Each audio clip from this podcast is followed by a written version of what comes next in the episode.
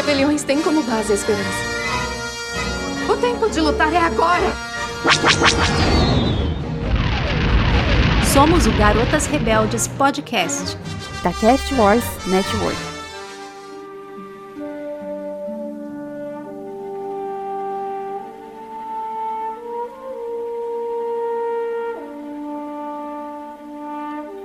Bem-vindos, garotos e garotas rebeldes, a mais uma missão. Hoje nós vamos decolar para uma missão especial, a nossa missão número 30. E para isso, nós já tivemos um episódio muito especial, número 20, que foi o episódio sobre o Darth Vader. Hoje nós teremos, como a Bruna diz, era o episódio do amor da vida dela. Agora é esse, chegou a minha vez, ouvinte. Chegou a vez do episódio do meu amor, Luke Skywalker.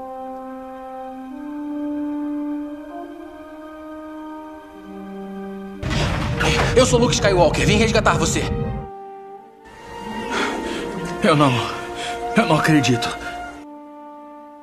Obi-Wan nunca lhe disse o que aconteceu com o seu pai. Me disse o suficiente. Que você matou ele. Não. Eu sou seu pai. Está enganada, Leia. Você também tem esse poder. Na hora certa, aprenderá a usá-lo. A força é poderosa na minha família.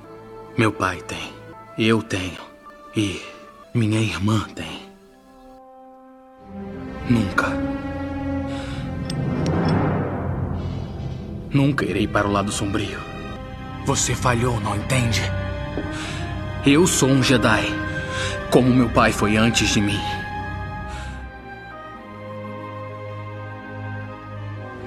Eu vi a escuridão. Eu a senti crescendo nele. Eu vi em momentos durante seu treino. Mas quando eu olhei dentro dele, vi que era muito mais do que eu havia imaginado.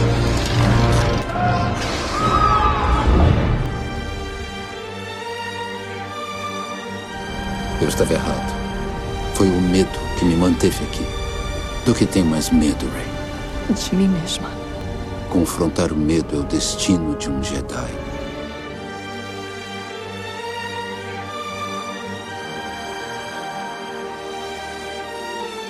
Aqui comigo a Bruna, né, Bruninha? Olá! Vamos falar do amor da vida da Kátia. Ela vai falar muito, ela vai falar demais. Eu já tô, tô vendo. Ah, mas isso acontece sempre, né? O pessoal já sabe. Porque rebeliões são feitas de esperança e de. um grande herói. Não tá sozinho, a gente tem outros heróis junto com ele. Mas é, é, é, é um grande herói. Vamos enaltecer aquele que, para muitos, é até o primeiro herói, né? O da infância, o, o icônico. Então vamos dedicar o episódio de hoje ao legado de Luke Skywalker. E para esse tema do nosso coração, porque afinal, né? É meu amor, mas também é filho do amor da Bruna. Então, estamos em casa, né, Bruna? Exatamente. trouxemos aqui dois convidados muito, muito especiais que a gente estava há um tempão querendo chamar, mas tinha que ser naquele momento de poder refletir um pouco além. Está aqui conosco hoje os pensadores de Alderan, Pedro e Cris. Se apresentem aí, meus queridos, virando garotas rebeldes hoje. Olá, olá. Cris aqui. Muito obrigado pelo convite. Tô super animado para falar do Luke. E é isso. Pedro. Olá, garotos e garotas rebeldes. É um prazer estar aqui. Pedro falando. Eu tava esperando muito por esse dia. Já falei com a Kate e com a Bruna. É um prazer estar aqui no Garotos Rebeldes. Me dei conta ontem, juro que só ontem, me preparando para esse episódio, que não tem episódio melhor para estar aqui, porque o Luke Skywalker também é o meu amor, é o meu personagem favorito de Star Wars. Meu. Não vou falar meu primeiro herói, porque eu tive grandes é, heróis quando eu era criança. Sempre gostei do Batman, por exemplo. Mas o Luke Skywalker, para mim, ele é o herói de Star- Wars. Ele é o melhor personagem. Ele tem o melhor arco. Ele. Ele é o personagem que me fez gostar de Star Wars, eu acho. Então, tô muito feliz de estar aqui. É um prazer. Obrigado pelo convite. E vamos nessa. Então acertamos, né, Bruna? muito bom, ainda bem. Aviso: a Bruna tinha toda a razão. A Kátia e o Pedro falaram o tempo inteiro sem parar. Estejam avisados. Mas a gente já sabe, né, que não é assim. Chegou, já virou garota rebelde. Aliás, deixa eu contar pra vocês, ouvintes, uma coisa. A gente tava tão na expectativa de chamar os meninos que fizemos um cartazinho especial de convocação para pro time do Garotas Rebeldes que a gente não tinha feito ainda. Fizemos uma imagem super legal que depois a gente publica para vocês verem. E eles foram os primeiros a receber, mas os convidados seguintes, quando receberem a convocação, vão receber essa imagem também, toda especial do Garotas Rebeldes com a convocação pro esquadrão. Mas eles foram os primeiros, os primeiros chamados com um convite elaborado da convocação para o esquadrão Garota Rebelde. Eu achei chique, viu? Chique, né? Pra ver. Quer apostar quanto que a gente vai ter pedido retroativo desse, desse cartão aí? Ter certeza que vai ter pedido retroativo. Só depois da gente. Já vai gerar uma inveja nos anteriores. Mas os convidados acabam voltando, então na, na volta. Na volta a gente compra, né, Bruna? Exatamente. Na volta a gente manda. Então, vocês vão pagar, como todos os convidados e convocados anteriores do nosso esquadrão de Garota Rebelde, vão pegar, pagar aquele pedágiozinho, aquela prendazinha, pra gente conhecer vocês um pouco melhor, os ouvintes conhecerem um pouco melhor e a gente fazer aquele esquenta divertido, já que é marca registrada do Garotas Rebeldes. Então, sem mais delongas, vamos à nossa rodada. Faça ou não faça, tentativa não há. Roda a vinheta aí, KT2. Tente não. Faça ou não faça. Tentativa não há. Muito bem, vocês acho que já sabem como é que é a nossa pequena enquete. Imagine que vocês Sim. estão lá com o caderno da quinta série. É, vocês acham que não são velhos o suficiente pra lembrar disso? Vocês tinham um caderno de enquete na escola? Conhecem isso? Enquete? Ai, gente. Quando Não. eu era jovem, isso no século passado, mas quase todos Ah. eram jovens no século passado, a gente fazia um caderno em que a pessoa colocava uma pergunta no topo da folha e aí ia passando para os colegas, é, é, em cada Ah. página uma pergunta, e aí você dava para os colegas responderem. E aí depois você via as respostas de todo mundo. Enfim, a nossa enquete é mais ou menos Já fiz na escola. Viu? É mais ou menos nesse esquema aí, pra gente conhecer vocês um pouco melhor. Pode reprovar? Pode Ih, reprovar, rapaz. Bruna? Olha, dependendo. Só a última pergunta é que é passível de expulsão do esquadrão. Mas eu acho que vocês vão passar bem. Vamos então. Mas eu e o Christian, a gente é muito diferente. Eu tô muito curioso. Eu falei pra vocês antes aqui, vou falar também pros nossos ah, ouvintes, pras garotas e garotos rebeldes. Eu tava muito animado pra esse episódio, mas acima de tudo, pra responder o, o quiz. Pra responder. É, eu fiquei pensando demais nisso aqui, talvez mais até do que no, no episódio. Vocês me perdoem a pauta, mas eu, eu, eu, eu, eu, eu tava mais animado. Isso aqui, ó, é um momento histórico. Eu tô louco pra saber as respostas do Christian. E aí que a gente vai cair. Eu e o Christian, a gente é muito diferente. Então eu quero ver as respostas do Christian. Eu tô louco pra ver as respostas do Christian. Obrigado pela pressão extra. Vamos ver se teremos revelações hoje. mas olha, assim, eu tô, tô vendo que o Pedro já andou pensando, pensando, mas aqui funciona da seguinte maneira. Perguntei, resposta bate pronto, sem pensar o que o coraçãozinho rebelde mandar, hein? Então, tem que responder rapidinho, certo? Então vamos lá. A sua trilogia do coração. Vocês são garotos da original, da prequel ou da sequel? Original. Trilogia original também. Então os dois são da trilogia original. Muito bem, muito bem. Pela idade de vocês, talvez eu não imaginasse que seria essa a resposta.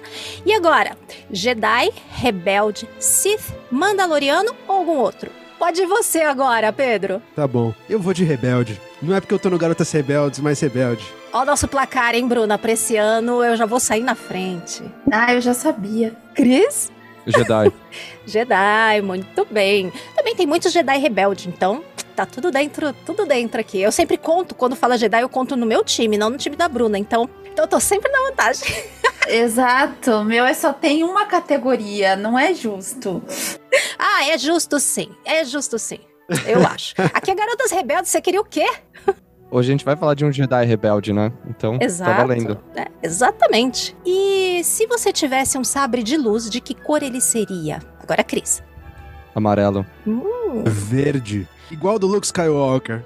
Bom, Luke já teve os dois. Ele já Exatamente. teve os dois. Então, olha aí, ó. Duas fases do Luke vocês pegaram aí na resposta. Muito bom. E o crush de vocês em Star Wars? Aquele ou aquela que se chamasse, vocês iriam sem olhar pra trás, sem pensar duas vezes. Eu vou de aquele. O que me chamaria, já tô em mood já infiltrado. Ah, Paul Dameron. Paul Dameron, Opa! não dá. É o sangue latino. Realmente, se ele desse aquela piscadinha pra você lá do final do episódio 9, tu ia, né? Você Lógico. olhou pra Zora e falou, mas tu é uma besta mesmo. Muito, demais, demais, demais. e você, Cris? Um, Satili Chan. Hum, Oh. Olha, tô bem, hein? E o chip favorito de vocês?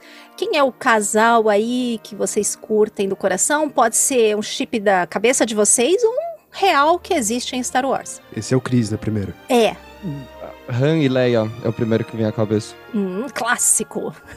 Pra mim, é Finn e Paul Dameron, o melhor chip que nunca aconteceu em Star Wars. Eu sou muito a favor desse chip e eu sou muito triste por ele não ter acontecido, mas é headcanon. Pra mim, ele aconteceu. É, gente, assim, o Storm Pilot é real. Essa história do Finn atrás da Rey. Não, não, não, não. O filme e série favorito de vocês até o momento, né? Até a- o momento que nós estamos gravando, a última coisa que saiu foi a Soca. Então, é até esse momento, ouvinte. Você tá ouvindo lá no futuro, então o que saiu depois não tá contando. O Império Contra-Ataca. É Clone Wars 2D. Hum. Pra mim, filme Star Wars de 1977, Uma Nova Esperança, episódio 4. Série Andor. Andor. Pra mim, não dá. É, você sabe que agora você falando, eu pensei aqui, não, você faz muito bem de falar Andor. Porque quando a gente fala Endor, parece Endor da lua de Endor. Isso me Exatamente. deixa bugada. Cada vez, dependendo de onde eu ouço, eu fico meio sem saber se é a lua de Endor ou se é o Andor, né?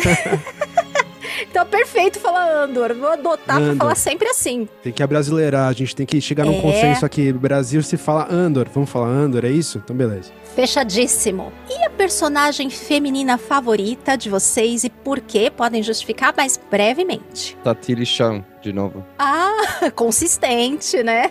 e consegue justificar aí brevemente, Cris? Não sei, é- eu acho que ela sempre me impressionou muito pelo tato dela, pela qualidade técnica dela, com sabre de luz também. É, ela é filha do Raven, né? By the way, para aqueles que não sabem, uma das nove grã-mestras Jedi desse grupo seleto também. Teve, teve filho, inclusive, que é uma história super interessante. E uma das poucos Jedi que tiveram sabre duplo, né? O sabre duplo que não é bem visto entre os Jedi, mas ela teve um sabre duplo e foi ela também que ehm, derrotou o Malgus na Batalha de Alderaan. Tanto é que o Malgus começou a usar capacete pra respirar depois de ter lutado contra ela. Então, A animação disso é linda demais, né? Tô vendo que, assim, merece um episódio, um dossiê, né, Bruna? Merece, hein? A gente já sabe quem vai chamar quando a gente fizer. Exatamente, temos que anotar. É, vamos, já vamos colocar lá na nossa lista de pautas, que tem uma lista grande, mas sempre em algum momento chega a hora de fazer. E você, com muito Pedro? prazer. Ah, pra mim eu vou no clichê, não tem como. É Princesa General, Leia Organa, Solo, Skywalker. Não dá. É isso aí. a nossa garota rebelde mor. Exato. O, o nosso podcast chama Pensadores de Alderan. O primeiro episódio, na capa, é a cara dela. Cara, ela representa tudo. É a cultura, é, é a força do matriarcado, é. Enfim. Ela é maravilhosa. Melhor personagem feminina, talvez, quiçá, do cinema. Vou jogar essa aqui. Olha que a gente já fez muita essa enquete, tivemos muitos convidados ao longo desse nosso primeiro ano, e aí a gente fez um balanço, né, no primeiro ano, nosso episódio de aniversário e tal, e realmente a Leia ganhou disparado como lembrada na enquete como personagem feminina favorita, e teve muitas outras lembradas e tudo mais, mas a Leia, sem dúvida, ganhou disparado. Não dá, né? Agora, nós temos uma última pergunta aqui, que essa é eliminatória. As outras eram todas perguntas apenas para diversão. Essa é a pergunta séria, certo? Então, pensem muito bem o que vão responder. A resposta é só sim ou não. Não quero saber de elaboração, porque às vezes a elaboração estraga a resposta, né, Bruna? Já tivemos casos assim. Então, assim, não elaborem. É só sim ou não. Primeiro, Cris. Episódio 9 é canon? Sim. demorou. Veio assim. ehm, é, vou responder sim. É uma resposta ou é uma pergunta? E você, Pedro? Sim. Aê, muito bem, estão aprovados. Garotas rebeldes, garotos rebeldes condecorados. Podemos partir para nossa missão, mas ainda tem uma última prenda. Essa só realmente para diversão, que é o Beija, Mata, Casa, com três personagens de Star Wars que eu vou sortear para vocês agora. Ah, Eu prefiro beijar um. Posso providenciar. Tá precisando de um beijo bem dado. Esse é o meu momento. É o momento que eu mais me divirto. Confesso pra vocês. Eu não consigo evitar, né, Bruna? Não, e é Então o vamos momento que mais todo mundo fica com aquele ponto de interrogação. O que, que eu faço? Olha, a gente já teve uns participantes que juro que bugaram de um jeito, né, Bruna? Aham. Nós tivemos que jogar praticamente inteiro pro bloopers. Porque foi uma coisa eterna de não conseguir saber o que respondia. Que foi muito Ah. engraçado. Teve pelo menos duas ocasiões dessas que foram hilárias. Isso quando não entendem a, a pergunta errada, né, Bruna? Também já tivemos. Ai, meu Deus. Quem quer ir primeiro? Quem que vai ser voluntário? Quem vai ser o voluntário pra começar? Cris? Então vamos lá. Sua primeira opção será. Vamos lá, vamos lá. Bora aí, droid. Moff Gideon. Esse não dá pra beijar nem pra casar, meu Deus. Moff Gideon. Muito bem. Próximo. Uhum. Vamos ver, vamos ver. Dedra Miro. Aí quem gosta de Endor. Jesus. Ai, ai, ai. Eu preferia beijar o Moff. Meu Deus. o quê? Ah, sim. E a última opção, o Lutem. E agora? Nossa. Ah, Cris, beija, mata, casa, Moff Gideon, Dedra e Lutem. Que fará você, hein? Eu matava o Gideon, ehm, beijava a do meio A Dedra? e eu casava com o Lutem. Ah, Boa, boa. E acho que é uma resposta digna de garota rebelde. Muito bom. Muito bom.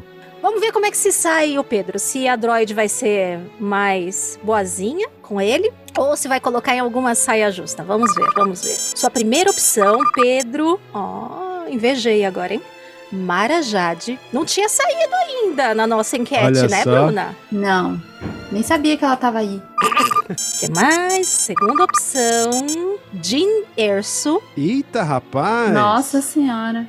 Até eu casava Olha. com a Jean Erson. E a última opção, olha, que pode te colocar numa situação na hora de matar, hein? Vamos ver qual vai ser a última. ah, deu muita sorte. Eu acho que a droid, olha, Pedro, foi muito, muito boazinha com você. O último é o Grido. Beija, mata, casa, Mara Jade, Dinherso e Grido. Tá, tá muito fácil, né? A, a, a droid KT2 Fazer aí o tem seus favoritos. Eu vou ter que matar o Grido, lógico. Eu Já vou ter que livra? beijar a Marajade. E eu caso com a Jean Erso, não tem como. Muito bem, muito bem. Realmente, olha, foi- ela, ela não foi tão boazinha com o Chris. foi mais complicado de escolher. Você deu mais sorte. E depois, então, dessa nossa sessão de esquenta, estamos com os motores aquecidos para partir para a missão de hoje. Po- posso colocar um adendo? Claro! Tem, tem uma coisa aqui que eu também tava muito animado esperando, que é, e eu pensei muito sobre isso, muito seriamente, sobre meu codinome de garota rebelde infiltrada. Meu Deus! Ah, a, gente, a gente não tem perguntado muito, porque às vezes tem, tem os convidados que ficam com isso na cabeça e não conseguem mais nem pensar em nada. Mas se você tem o seu codinome de garota rebelde, manda aí pra gente. Eu pensei muito seriamente, porque essa questão de gênero, performatividade de gênero, ela me. é uma pauta que me interessa muito.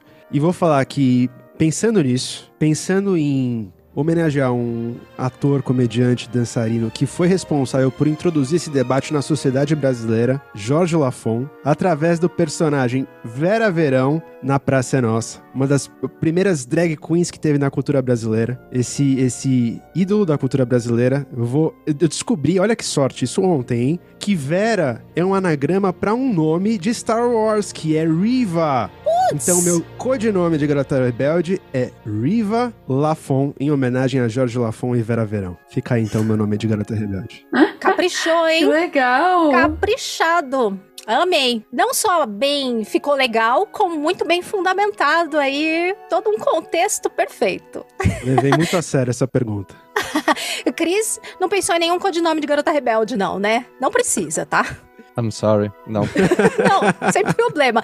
É, é que o Pedro lembrou dessa, a gente já fez em algumas edições, né? Mas aí os convidados começaram a ficar muito confusos com isso, ao serem pegos de surpresa. É que ele pôde pensar, pôde elaborar uma resposta aí É. perfeita, né? De surpresa, às vezes a pessoa fica meio assustada, não pensou e compromete, né? Escolher um, um codinome, um nome é um negócio importante, não, dá pra fazer assim de bate-pronto.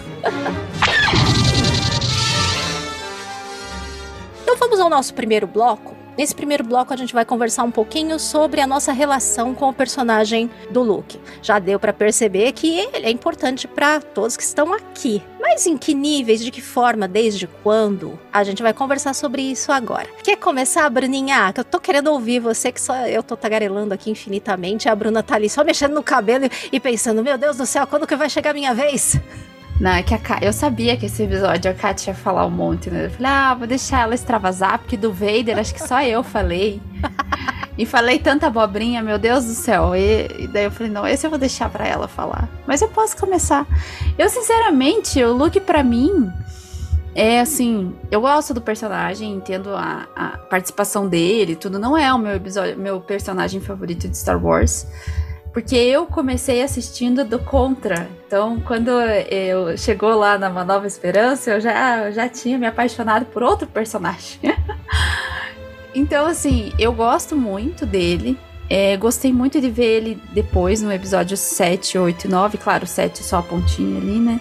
Mas gostei do desenvolvimento dele. E acho que ele tem uma simbologia muito importante em relação à saga, porque é ele que traz ali pro Vader aquela coisa de trazer ele pro mundo real, vamos dizer assim, sabe? Ele que desperta no Vader a, o ser humano que existia dentro dele. Então, pra mim, a relação com o Luke é mais nesse sentido. E acho muito legal o jeito que ele encara a força. Porque a gente tem ali no episódio 4, 5 e 6 ela de uma forma bem mística, mais suave, né? Ela é como se mais uma filosofia do que um poder, exatamente. Então eu acho isso muito legal em relação ao Luke. É, acho que ele desenvolveu legal, muito embora no 8 eu me incomode um pouco com a forma como eles levaram o Luke. Isso pra mim é a maior dor que eu tenho assim em relação às sequels, é a forma que levaram o Luke no episódio 8. Mas não vou falar disso porque é Bate aqui, Bruna. é, é tópico mais pra frente, mas eu sinceramente Com seus prós e contras, mas a gente vai, vai desenvolver isso depois. Exato. E você, Pedro? Como que é a sua relação com o personagem desde quando? Suas primeiras lembranças aí? A Bruna é fã mais recente, né? Então ela ela tem já um, ela já pegou um panorama meio que montado, mais completo. A gente que segue Star Wars há mais tempo foi esmiuçando pouco a pouco, né? Descobrindo coisas ao longo do tempo. E o mais louco pra mim foi descobrir Star Wars e descobrir a força e descobrir tudo isso com o Luke. Eu acho que esse papel que o personagem é colocado no episódio 4, né, na perspectiva de jornada do herói, aquilo que todo mundo já falou tantas vezes, mas é isso, ele é tirado da vida de fazendeiro dele, da mesmice e tem o chamado pra aventura.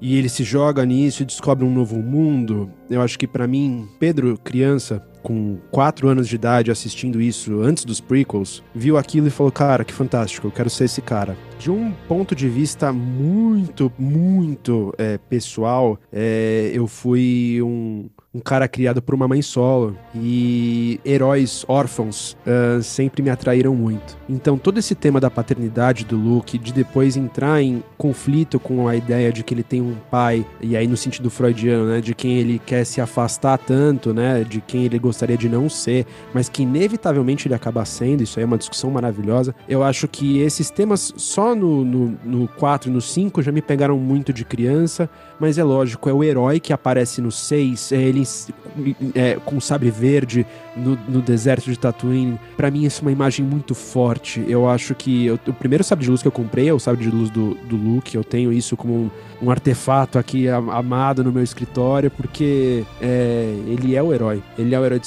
Star Wars, ele é o filho que redimiu o pai, o pai redimiu o filho também, enfim, mas é através dele que o, o Vader pode ser o escolhido, o Anakin pode é, é, fechar a, a profecia, então ele representa tudo. Ele representa o pacifismo, ele representa a não violência, ele representa a redenção, o perdão. E depois, na sequel, a gente por falar muito disso, que eu amo, ele representa depois uma visão cética da instituição da Ordem Jedi, é, de repensar os dogmas. Ele é um cara que tem o peso de uma vida. Então ele é um, um cara muito completo, complexo. E no final ele entende que eu acho que é um dos tópicos, eu acho que desse- dessa conversa aqui, o que é ser um herói, o que é ser um mito, o que é, é, deixar um legado. Cara, pra mim aquela cena dele com, com o Yoda no 8 e depois o sacrifício dele no, no 8 com o Kylo, com a projeção. O maior furção contra Star Wars. Eu acho que quando eu saí do cinema ali, eu passei de verdade. Eu assisti esse filme sozinho na Inglaterra.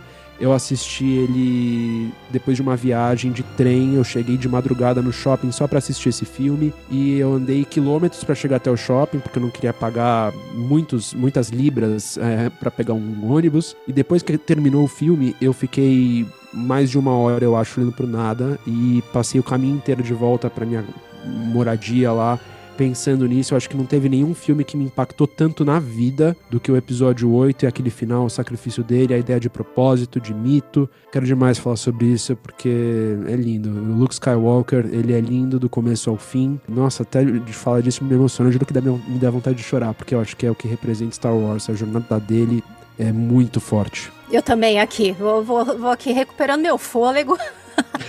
Depois de ouvir as palavras do Pedro, porque eu acho que é uma coisa muito legal que você comentou é o quanto esses momentos importantes batem com força na gente. Quando a gente tem um personagem que é tão querido assim, é, a gente se importa demais com o que acontece com ele. É tanto para bem como para mal, tanto por querer que seja um personagem bem construído, que a sua história seja trabalhada com cuidado, com atenção, com respeito, com dedicação, como tudo que acontece com o personagem bate forte na gente, traz sensações que muitas vezes a gente não controla, não tem ideia, simplesmente bate para gostar ou não gostar. É muito mais sentimento do que razão até. Principalmente coisas que a gente tem arraigadas, exemplos. Porque a gente sabe que o personagem do, do Luke, ele é muito um exemplo para muita gente. Para muita gente é um exemplo de personagem que inspira, que é o herói que você gostaria de ser, um exemplo. É como o próprio Mark falava na época, isso lá quando ele era novinho, ele falava: "Ah, todos os outros personagens são muito legais. Ah, o Han é o garotão, né? E as meninas gostam, não sei o quê. Você tem a Leia, que é forte, né? E o Luke é o rapaz ali, fazendeiro, e ele falava: é muito mais fácil todas as crianças, os meninos, né, se identificarem com ele, porque ele é muito mais relacionável. É uma pessoa que, apesar de ser um Jedi, ele você sente ali, ele é uma pessoa começa com uma pessoa comum, nada de extraordinário, depois vai se tornando extraordinário. E sempre e uma coisa interessante, sempre com muito esforço, né? A jornada do Luke, ela não é uma jornada Embora tenha um ou outro evento meio de virada de chavinha, assim, que, ah, tiro da estrela da morte, umas coisas assim, mas depois disso, tudo que ele aprendeu foi com muito, muito esforço e muita dificuldade. Ele não tem uma jornada assim de, ah, sou um super Jedi mega poderoso de um dia pra noite em uma semana domino todos os poderes. Muito pelo contrário. Ele passou muitos anos lutando muito para aprender. A gente detalha um pouco mais isso no segundo bloco, queridos ouvintes. E você, Cris? Bom, eu não quero decepcionar, mas a minha jornada com o Luke é muito mais simples e menos complexa do que a do Pedro, então. Eu basicamente, eu nunca tive uma relação direta com o Luke, assim. é, eu acho que pra mim ele sempre foi, claro, um herói importante e, e um personagem importante, mas eu nunca me relacionei com ele de primeira. Ele não é um dos meus principais personagens favoritos, assim, que eu, que eu tenho esse apego maior, assim, eu me relaciono em primeira linha, vamos dizer assim, né? Mas claro que toda a jornada dele da trilogia original é super importante e representa muito o que é Star Wars, né? Assim como o Pedro falou. E para mim, aonde eu comecei mais a me relacionar com o Luke foi principalmente lendo as histórias depois do episódio 6. Eu acho que o resto da transformação dele, ele saindo a partir dele se consolidando como Jedi, assim, e, e indo para virar o Grã-Mestre da Ordem, eu acho que é o que me, me fez fez a relação minha com o Luke mais próxima, ou me fez me relacionar mais com o Luke. Então, eu acho que toda a recriação da Ordem, esse esse objetivo dele também, a relação dele com a Mara Jade, por exemplo, depois a relação dele com os netos e os, e os, sobrinhos, os, os, os sobrinhos dele também, né? Então acho que tudo isso, o pós-episódio 6, para mim, foi muito mais importante para eu me identificar mais com o Luke e eu dar mais valor pro Luke do que a jornada em si do episódio 4 a 6, né? Mesmo sabendo que esse talvez seja o momento mais importante de Star Wars, ou que o George Lucas mais gastou tempo criando para que Star Wars seja o que é. Muito interessante você falar isso. No segundo bloco a gente conversa mais sobre essas diferenças entre o Canon e o Legends, porque realmente teve muita coisa na sequência do Luke no Legends que falou muito com as pessoas, que acabou se tornando a referência para comparação para o que a gente teve depois. Então, para algumas pessoas acabou sendo ali uma coisa que já estava estabelecida e foi mexida para alguns de maneira melhor, para outros de maneira pior, aí dependendo da, né, da visão de cada pessoa. Eu, eu já tenho uma relação com o personagem desde criança, assim, desde, sei lá, 10 anos menos, acho que menos, mas mais ou menos por aí foi quando eu realmente fui me fixar mais em Star Wars, lembrando das primeiras cenas, lembrando de eu ficava lá sentadinha esperando a Millennium Falcon aparecer no céu, juro para vocês, gente. eu era uma criança nesse nível. Eu ficava lá olhando para cima por uma, duas horas, esperando passar um X-Wing ou a Millennium Falcon. E eu acreditava que um dia passaria. Juro para vocês. a mente da criança como é, né? Uh, e acho que o que encanta muito é, é, toda a jornada do herói, né? De como uma pessoa sai de uma situação comum e de repente se vê numa grande aventura com grande peso sobre os ombros e tem que lidar com aquilo passando por várias dificuldades até chegar ao seu ápice e, e vencer. Então, uma coisa que sempre me atraiu muito no personagem, além da linda roupa preta dele, que inclusive eu acabei de descobrir nos quadrinhos o motivo disso e que não é o que a gente imaginaria. Ah, é. Vou comentar no segundo bloco. Deixa, só vou concluir a minha relação com ele, a gente passa pro segundo bloco, eu vou contar para vocês que eu fiquei impressionada. a coisa dele ser um personagem que teve muita dificuldade na sua jornada de chegar lá. Né? A gente vê muito isso desde o 4 até o 6. Então, aquele menino impulsivo, super cheio de esperança, otimista tal. No segundo, a gente vê um menino super impaciente, que quer, quer, quer aprender, mas não tem paciência. É chato, chato, chato, chato. Toda a parte de Dagobah que a gente vê, vê muito isso, né? E depois, quando a gente tem mais um salto temporal, que até é menor entre o episódio 4 e 5, do 5 pro 6, a gente vê uma transformação muito grande de amadurecimento, de evolução como Jedi, inclusive, né? Então a gente encontra o Luke, como Pedro falou, né? Nessa forma que é, inclusive, a que a gente lembra mais dele, já como um mestre Jedi, com seu sabre verde, chutando traseiros, mesmo só usando a força para chutar. Clássico, né? O chute no ar. Adoro o chute da força.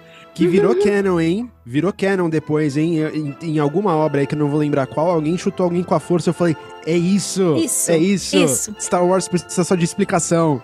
Essa é a magia de Star Wars. Pegar uma coisa que é um furo e transformar numa coisa que às vezes é importante, nova, relida. Isso é puro suco de Star Wars. Por isso que eu falo que as sequels são puro suco de Star Wars por coisas como essa daí, que sempre aconteceram. é, e, e, a jornada de redenção do Anakin ser tão ligada à, à do filho, e essa maneira como eu acho que a própria criação inocente até, pura dele em Tatooine, com seus tios e tal, eu acho que fez com que ele crescesse uma pessoa tranquila, ponderada, mas ao mesmo tempo muito cheio de dúvidas sobre si mesmo. E vendo, por exemplo, depois da gente ter tido Kenobi, quando a gente vê mais do Owen, do tio Owen, dá para entender muito por que, que ele é assim, porque o tio Owen sempre quis colocar ele o mais longe possível de qualquer coisa que pudesse ter relação com a força, dele duvidar de qualquer coisa desse tipo. E acho que isso, inclusive, tornou a jornada dele como Jedi até mais trabalhosa, mais difícil. Mas ao mesmo tempo, essa criação tão atenciosa dos tios dele fez com que ele fosse esse personagem que exala uma pureza, né? Uma, uma coisa autêntica. E hoje eu fico me perguntando, sabe? É, a gente tem o, o trio dos personagens da forma como são e que foram tão cativantes naquela época. É, acho que cada um deles ali foi quem tinha que ser. Acho que não teria funcionado com outro ator, por exemplo. Assim como a gente teve lá em De Volta para o Futuro, que teve que ser o Michael J. Fox, que não estava funcionando com outro. Realmente tem personagens que a essência ali é muito importante. Vai ter alguém que vai ter aquela essência que combina, a mesma energia com o personagem e por isso ele vai ser mais autêntico. E aí eu acho que isso foi um grande acerto ali no casting, o trio ser quem foi, porque casou perfeitamente. Cara, uma coisa que você falou agora que me deu um, um, um insight eu tô me sentindo aqui numa terapia, porque como eu faço terapia nessa mesma cadeira, nesse mesmo computador, numa ligação, é, eu tô meio que passando por esse processo terapêutico falando do Luke, agora eu entendi isso. Cara, o Luke, ele dá certo exatamente por isso que você falou. E olha que engraçado, eu nunca tinha parado para pensar nisso. É igualzinho porque o Super-Homem funciona é, em dois lugares diferentes. Por que, que o Super-Homem funciona enquanto esse ícone de pureza, de ingenuidade? Porque a gente sabe da criação dele enquanto um fazendeiro no Kansas. Uma criação humilde. Exato. A, a Marta Kent, o Jonathan fazem ele essa pessoa. E é a mesma coisa que o a Tia Beru e o Tio Owen funcionam também, né? Como pais adotivos, como tios, né? Mas enfim. Uhum. E, aí, olha que lindo, né? Você só consegue comprar a pureza desse personagem, a ingenuidade, porque você tem essa ideia. É, é, de, de pureza dele, né? É aquele meme, mas que é, é, é, enfim, fala muita coisa, né, sobre a sociedade, mas enfim, é, é engraçado. É aquele meme da a, a, Leia com aquela idade já era senadora de Alderan no, no Senado e o Luke tava brincando de navezinha piu-piu-piu. Aham. Uhum. Era isso que eu ia falar, sobre a diferença da Leia com o Luke. Ele é um homem imaturo, uma criança, isso é um problema social, outra coisa que a gente vai ter. Mas é uma pureza que você fala assim, cara, esse cara aqui, ele é de verdade, o cara que poderia é, seguir com esse legado, porque ele ainda não foi corrompido, entendeu? Ele isso, é esse cara é. ingênuo, ele é esse cara. E isso tem a ver com a criação. Não viu todo o mal do mundo ainda. Exata. E aí, olha que louco, né? Funciona a mesma coisa com o Super-Homem. Por que, que ele vai ser o, Ele não vai corromper o poder dele? Ele vai é, ser, ser um, um ditador, assim? Porque ele teve essa criação humilde. E aí, muito louco que você falou sobre casting, eu acabei de me ligar. Só funciona porque no rosto do Christopher Reeve, você lê essa pureza isso, exatamente como no rosto do Mark Hamill. São dois Sim. atores que foram muito bem escolhidos, porque quando você olha para eles, você compra esse cara ingênuo, bondoso, uhum. puro, entendeu? Então é igualzinho, eu nunca parei para me pensar nisso. Sim. E você sabe que curioso você trazer isso, porque eu tive uma conversa uma vez com, com um colega que a gente sempre discute por causa de Star Wars. e a gente teve essa conversa com, com esse colega e ele fala justamente da questão do super-homem, que ele não gosta, por exemplo, da visão do Snyder, do super-homem, porque não casa com essa coisa do super-homem exemplo de herói e tal, incorruptível, que não ia sair matando todo mundo e tal. E aí eu falei para ele: é, então, ótimo, concordo 100% com você, só que no mesmo ponto em que você não gosta dessa visão que foi dada, falta você entender por que, que algumas pessoas não gostam de algumas coisas que foram mudadas na jornada do Luke, porque é a mesma coisa. Para algumas pessoas é muito esse exemplo da pureza e que em alguns momentos parece que se perdeu isso. É lógico que assim, a gente vai falar isso mais a fundo, eu não, não vejo exatamente dessa forma, mas é, no fim é a mesma sensação. Para quem é fã de um personagem de outro, quando pega a jornada e acha que não combina, como muita gente acha que tem coisas na jornada do super-homem que não tem nada a ver com esse super-homem, também tem muita gente que pega a jornada do Luke e algumas coisas que acontecem depois acha que não tem nada a ver. O paralelo, na verdade, aí dá a sensação que você tem com o personagem, daquela origem dele, porque algumas coisas às vezes parecem não casar. Mas a gente teve essa mesma discussão sobre justamente o, o super-homem, de como ele parecer uh, o Luke nesse início, né? Dessa coisa da pureza, de, de ser bom, essencialmente bom, embora possa deslizar, obviamente, como qualquer pessoa pode. Vamos então ao nosso segundo bloco. Vamos conversar um pouquinho sobre a jornada do Luke de rebelde, fazendeiro, a Jedi, um pouco Luke Canon, Legends, o que, que a gente acha e curiosidades que a gente for lembrando aí de coisas que estão fora também dos filmes principais, porque é sempre legal trazer alguma coisa que tá em livro, quadrinho, nem todo mundo conhece, e acaba trazendo umas informações que são legais aí para todo mundo. Que a gente for lembrando, a gente vai conversando também. Bruninha, o que, que você acha da, da jornada do Luke de fazendeiro a rebelde? Que partes você acha da jornada que te chamam mais atenção, assim, fatos que aconteceram, que te chamam a atenção e que leva ele a se tornar mestre Jedi? Você conhecia o, o Luke do Legends também, comparando assim com o do Canon? Não. Começa respondendo que eu não conheço nada do Legends. É porque você é fã nova, né? Você. é, Eu sempre falo que a, a Bruna é fã bebê. Já tá ficando uma fã já velha, porque já passou tanto tempo, né, Bruna?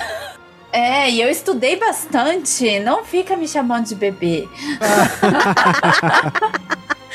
Fã bebê. Mas já nem é mais, porque, gente, já faz anos, né, que a gente tá nessa. Parece que você é fã nova, mas já nem é tão nova assim mais. Exato, mas é que eu nunca me interessei pelo Legend, eu sou sincera. Quando eu entrei, já tava ali é, um pouco antes do lançamento do Despertar da Força, início de 2015, que eu comecei a, a realmente gostar muito de Star Wars e me interessar mais por conhecer. E pra mim, eu já nem. nem que, daí eu entendi o que, que era Canon, Legend, e eu falei, ah, não, eu vou seguir o que, o que, que tá valendo. O restante, um dia, quem sabe, eu, eu dou uma analisada. Mas nunca chegou esse dia. Então eu sempre parti do, do, do que era da linha do tempo oficial, vamos dizer assim, né? Então eu não conheço o look da- dos Legends. Mas é, a jornada do Luke em si, eu acho que é uma jornada de maturidade.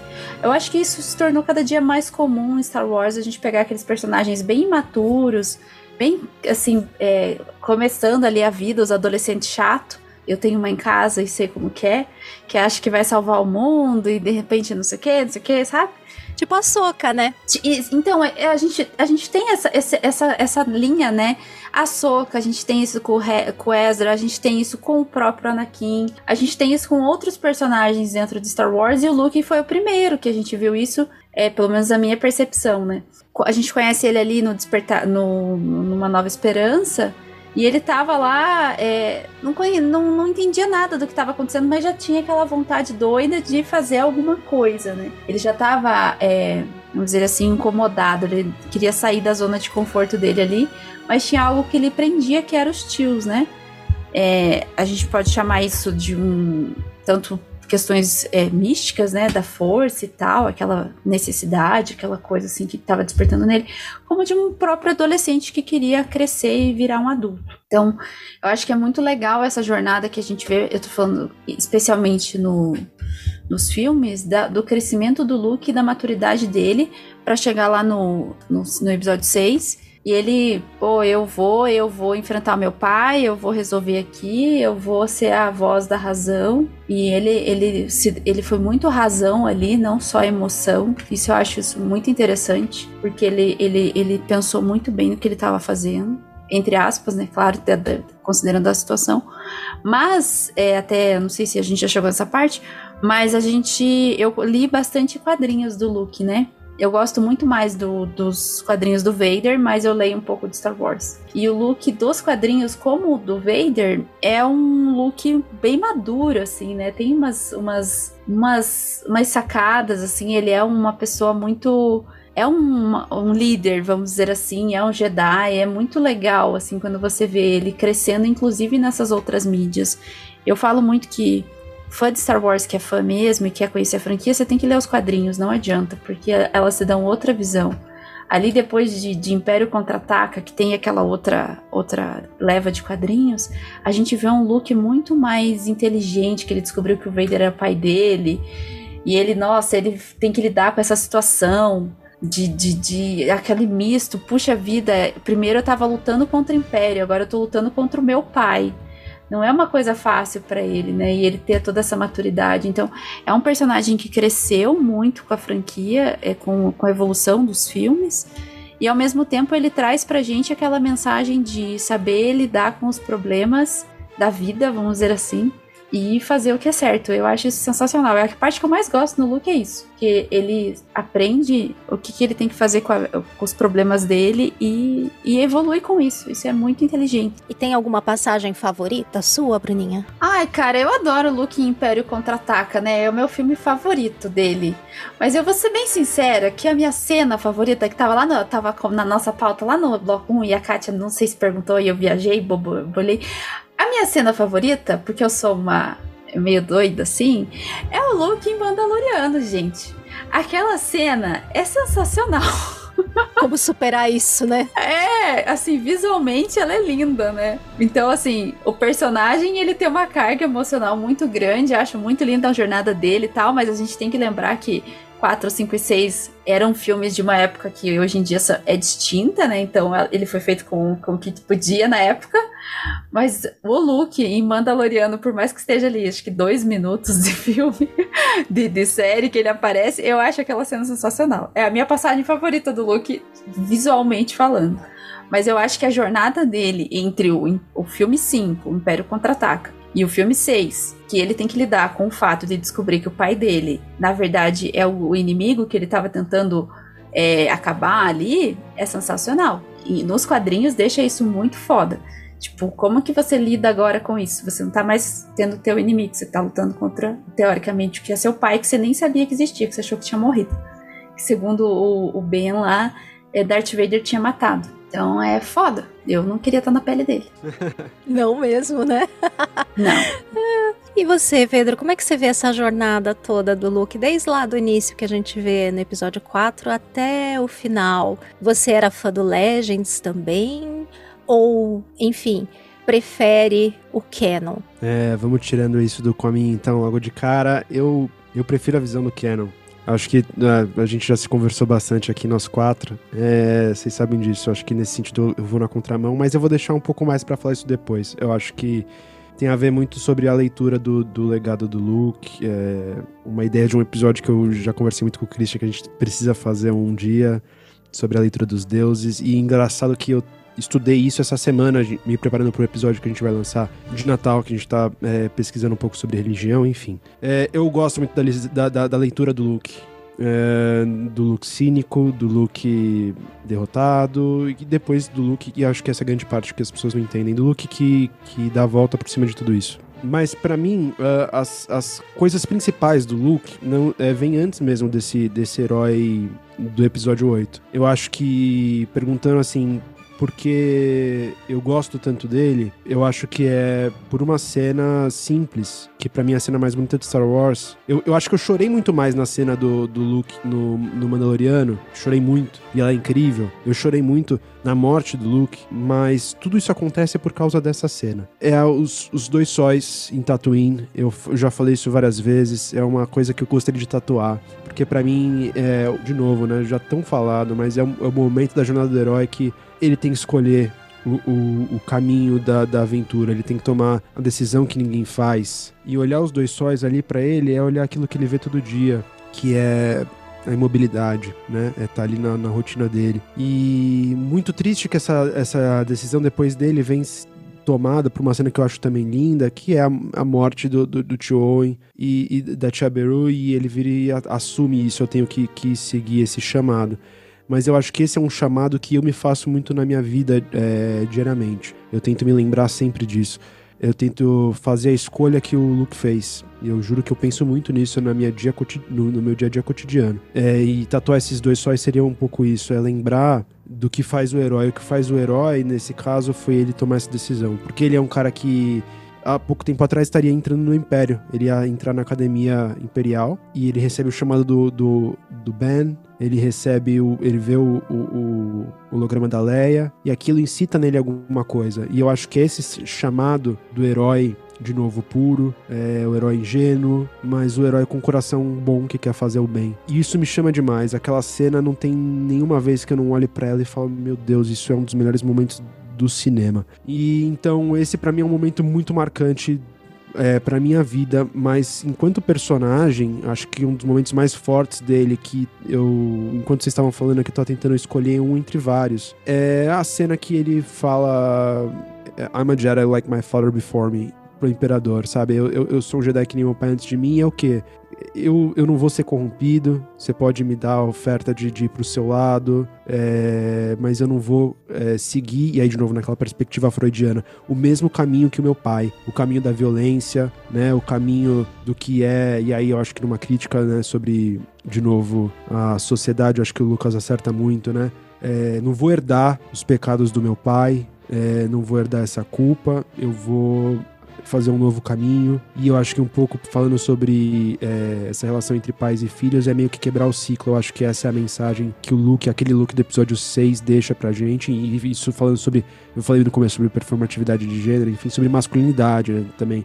É, sobre quebrar o ciclo da violência, sobre ser um homem melhor. E eu acho que para mim aquele é um, um, dos momentos maiores. E aí, por isso que os outros momentos vão ter uh, muito peso. Por isso que eu vou ver aquela cena do 8 e ela vai ter tanto peso para mim. A cena dele, é, do sacrifício dele com o Ben, depois ele meditando, vendo os dois sóis, ele morrendo, ele depois virando um, um, um boneco, uma action figure, um mito para uma criancinha é, contar essa história depois tudo isso acontece por causa dessas duas, desses dois momentos. É o, os, os sóis binários de Tatooine e, e I'm a Jedi Like My Father Before Me. Porque é ali que ele quebra o Imperador. O Imperador e o Vader também, né?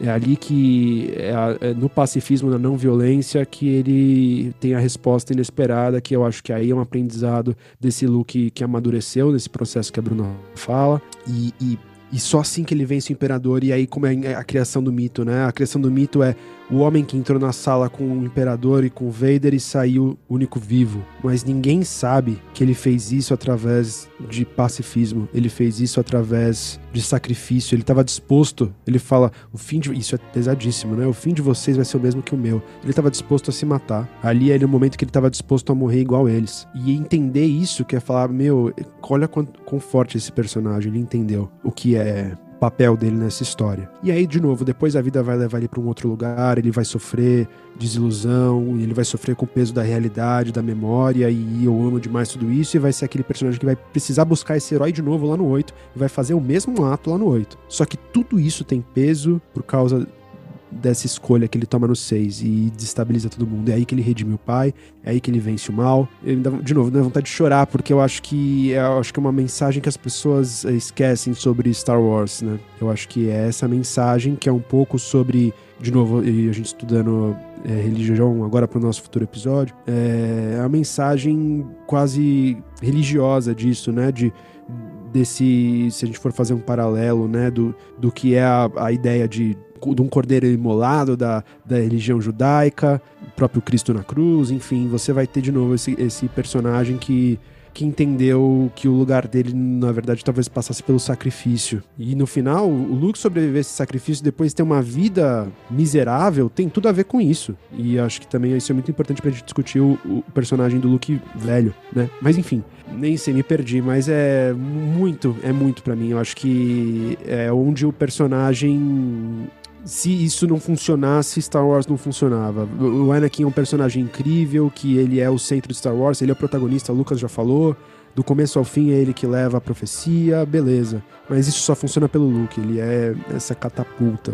E eu acho que é esse o chamado que Star Wars faz pra gente a ser esse mesmo personagem todos os dias, né? Eu acho que é isso que a, a mitologia, e vamos falar depois sobre deuses, a mitologia, é, dos deuses gregos e tudo, eles têm esse objetivo de mostrar pra gente o que a gente pode ser. E o Luke é o maior exemplo disso. Não, eu não acho que você se perdeu de forma nenhuma, não. É porque realmente é uma trajetória rica, complexa e que é hum, tem os seus altos e baixos, né? Tem a parte leve, boa e tem a parte pesada, a parte triste, tudo isso faz parte da jornada e acontece muita, muita coisa. Então, realmente, quando a gente começa a falar e lembrar, você vai vendo que tem mais coisa, tem mais coisa, tem mais coisa, e você fica, meu Deus do céu, isso aqui também é importante, isso aqui também é importante, isso aqui também é importante, isso reflete lá na frente.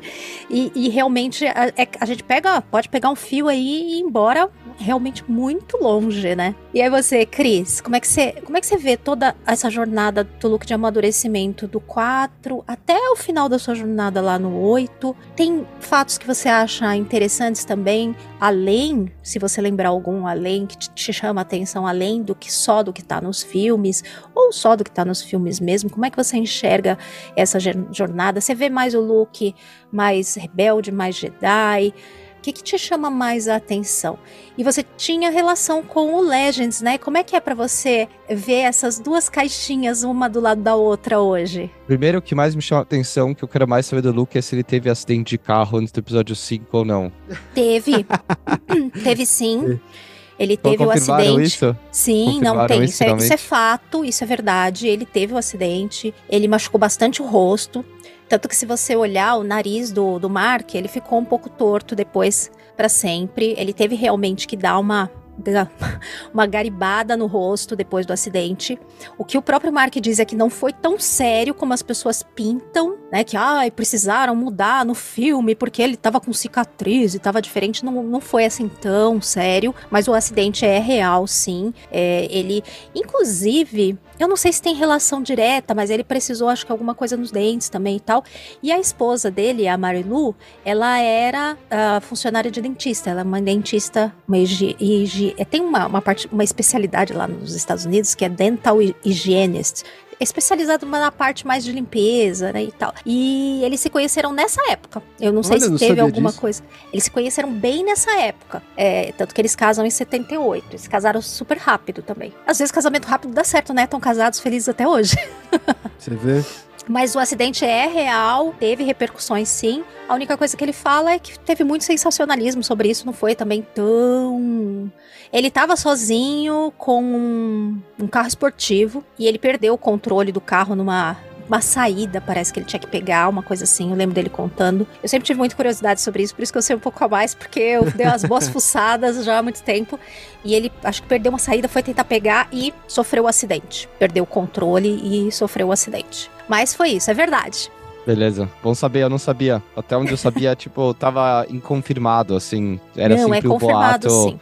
E adicionaram o Wampa no 5 pro, porque o Luke tinha tido acidente de carro. Mas enfim. Inclusive, uma curiosidade sobre o Wampa, o, o Mark já se pronunciou sobre isso mais de uma vez. É uma cena que ele detesta, essa cena do, do, do Luke com o Wampa, porque, inclusive, quando ele diz que quando ele filmou a cena, ele filma de uma forma que você não vê ele cortar o braço. Inclusive, ele não sabia, ele foi saber depois que cortava o braço do Wampa. Pra ele, porque ele, ele vai com o sabre na direção da câmera. Pra ele, ele espantava o Wampa e fugia. Depois é que ele vê que foi feita a cena é, com esse corte do, né, do, do braço do Wampa e tal. E ele mesmo fala que é uma coisa que o Luke não faria. Ele espantaria lá é, e iria embora, né? Então, mais uma curiosidade aí. E, e uma coisa engraçada também é como aquelas coisas, né? As pessoas falam muito sobre as sequels e tal, mas esquecem como é o processo de cinema. Né? É, o, o próprio, o próprio George Lucas mostra a contradição dele nessa cena. Por quê? Total. Porque ele faz uma decisão que eu concordo com o Mark, é meio fora de personagem, corta o braço dele lá, beleza. Mas essa cena não era necessariamente pra ser assim, porque existem cenas deletadas do Wampa depois dentro da base rebelde, né, da Echo Aham. Base, né? Então o, o Wampa ia estar lá e pegar Imperiais, ou ia tentar pegar o C3PO, Até enfim. são os droids que soltam ele É né? ótimo isso. pra ir atrás dos imperiais. Tem uma placa na porta que, né, E- e o indicando C3PO não o- abra, perigo. Eles tiram eu a, acho a, demais. tiram a Aquela- placa. Aquela cena, pra mim, eu gostaria de aceitar ela como canon na minha cabeça, mas Pra não, mim não é. dá tanto, né? Porque, enfim, mas dá pra tentar. E aí, eu, eu vejo, olha só, eles tentaram uma coisa aqui na edição, falaram, puta, não dá. E aí mudaram. Aí depois você tem a cena do, do braço caindo, que é uma coisa meio Hitchcockiana, tipo, ó, não vou mostrar e tal, você só vê o braço. E aí depois, anos depois, no- na Special Edition, eles colocaram mais um frame que seria o Ampa lá, enfim, tem. Tem um, ele vai cada vez mais complexificando essa cena, porque que ele, ele tirou da bunda, né? Tentou colocar lá a cena pra dar um desfecho Sim. que ele achava que não tava Pra funcionando. ficar mais impressionante, talvez, né? Pra ter um Uhum. peso ali maior. E, e eu, e eu tô com o Mark, eu concordo da visão original, a cena é muito mais simples. Ele dá, e você vê até o movimento que ele faz com o sabre, né? Se você olhar a leitura corporal dele, ele só dá um, um chega pra lá, vem, vai pra lá. É, O movimento dele é meio esse. E nem parece que ele tá perto o suficiente pra cortar o braço. Se- a gente assiste hoje, né? Você vê que realmente parece que ele tá mais longe mesmo. Eu sempre achei a cena esquisita e nunca. Só foi fazer sentido pra mim depois que eu vi essa, essa entrevista dele. Mas aí você vê, né? E aí a gente só aceita, fala, ah, tá bom, vai, faz parte do filme, essa série existe. Puro suco de Star Wars, como eu sempre digo. Esse é o fandom de Star Wars, contraditório como eu amo, e eu sou Não desses é? também. Bom, já te demos curiosidades até demais, Cris. Você alimentou aqui o nosso. Abriu uma portinha, eu e o Pedro pegamos essa estradinha e ó, fomos embora. Agora você pode falar. Enfim, eu acho que o legado do Luke, pensando agora em Legends e Canon, né? um, que é uma coisa que eu acho interessante, ele representa bastante o espírito da época de dois momentos muito diferentes. O Luke do Legends é o herói que todo mundo achou que ele ia ser quando saiu do cinema em 83. É o herói que a gente queria que ele fosse, né? E é o herói que a gente teve, porque é produção coletiva, os, os, os diferentes escritores foram escrevendo e tudo bem, foram também em, se alimentando um ou outro, né, ju- juntamente, mas a história do Luke do Legends é o, o herói perfeito que a gente queria ter, que a gente imaginava que ele fosse ser depois de ver a jornada do herói dele do 4 ao 6, né? E o Luke do Canon é o espírito da época da década de 10, década de 20, que a gente tá vivendo agora, né? Que a gente vê muito no cinema em vários outros heróis. Toda vez que tem uma, uma sequel de algum herói, o herói ou teve algo, aconteceu alguma coisa errada, ou ele tá quebrado, e ele precisa de uma nova aventura que vai acontecer pra redimir ele, ou pra recolocar ele naquele lugar do passado, né? Então, essa, essa passagem do Luke representa, acho que, muito essa espírito da época que a gente tem hoje de, de, de ter várias crises, de ter várias dificuldades, ou que se comenta muito mais as dificuldades do que na década de 80 e 90, quando o, o principal do Legends do Luke foi escrito. Eu pessoalmente gosto mais do look do Legends, que é esse look que eu cresci lendo e ouvindo e, e, e curtindo. Então, eu, eu fui um daqueles que, quando saiu o 7, eu meio que assinava embaixo, daqueles que criticaram o que, fizeram com o meu look, assim, né? Nesse aspecto de. ehm, o choque, né? Você nunca você não tem nada nessa timeline nova e a primeira coisa que a gente tem do Luke é aquele final do 7 a gente fala, como assim, sabe? O Luke nunca faria isso, né? Ehm, pela, pela construção de personagem que a gente teve depois de tantos anos. Mas eu acho que depois o lore foi expandindo e, e você entende mais o porquê que fizeram. eh, tiveram essa decisão de fazer o look canônico do jeito que ele é, né? Eu acho que faz muito sentido por vários aspectos também, considerando a herança que ele tem e, e herança de memória, de vivência também, né, da trilogia original, então não necessariamente porque também uma das minhas cenas favoritas, como o Pedro falou, é o final do 6, nas- na, na, no trono ali, na, na sala do trono, então só porque ele falou aquilo, não é que ele pulou direto pro 7, né, mas pra gente na época ele pulou direto pro 7, né, depois que a gente foi ver o que, que aconteceu em todos esses anos, falar, ah, ok, beleza, ele tentou ser aquilo, não deu certo por N motivos, que faz muito sentido, né? E acabou depois nas ciclos e, e no episódio 8 ainda tem umas coisas interessantes também que ainda aconteceram. Mas, mas eu pessoalmente gosto mais do look do Legends. É, é, é o, é, o, é o que me fez gostar mais do look também, né? Tipo, foi o que me fez entender esse herói, né? Me, me, me conectar com essa pessoa que veio do nada, ou veio com, com muito pouco experiência, vamos dizer assim. E, e como você mesmo falou, com muita dificuldade foi foi crescendo e foi se desenvolvendo. Tudo bem que no caso de Jedi ainda, ainda tem. Você fala que ele é filho do escolhido, então tem os midi-chlorians que ajudam um pouquinho mais. Mas ainda assim, o Luke e, e uma das minhas bases também de muita crítica, quando, quando a gente, ou pelo menos quando eu faço algumas críticas com coisas novas, é o Luke também, né? Porque se esse cara que é muito bom e é aquele super-herói, Grandmaster da Ordem, não sei o que, teve dificuldade pra fazer várias coisas, como é que algum outro personagem que é muito menos do que ele consegue fazer tudo isso muito mais rápido, né? Então acho que o Luke serviu muito de base de desenvolvimento de, de habilidades e capacidades pra todo mundo que vem lá na frente, né? Sim. E sabe que pegar a jornada inteira, eu acho que é sempre interessante porque vai mudando a nossa visão, né? É, é uma coisa a gente ter a nossa visão que a gente tinha do Luke lá quando só tinha a trilogia clássica. A visão depois tendo o material do Legends, tendo a trilogia Traum como sequência, que foi a sequência considerada como verdadeira, canônica por muito tempo. Né? A gente não tinha outra coisa e era considerado canônico. Depois ter isso mais expandido a partir da era Disney, mais com quadrinhos, os filmes das sequels mesmo, e que ainda assim, quando a gente teve só os filmes das sequels, a gente teve, como o Chris falou, um buraco muito grande ali que pulou muito repentinamente de uma coisa para outra, completamente diferente. Para quem tinha aquela referência anterior, realmente era muito chocante, com muito pouco desenvolvimento, porque a gente tinha muitas lacunas que não foram preenchidas. É, então aí você chega lá no, no, episódio 8, você vê o Luke né, quebrado, né? Pra mim, embora faça todo sentido, se eu for pegar o Legends e o Canon, eu gostaria que o que tivesse acontecido fosse o Legends. Porque quando você ama muito um personagem,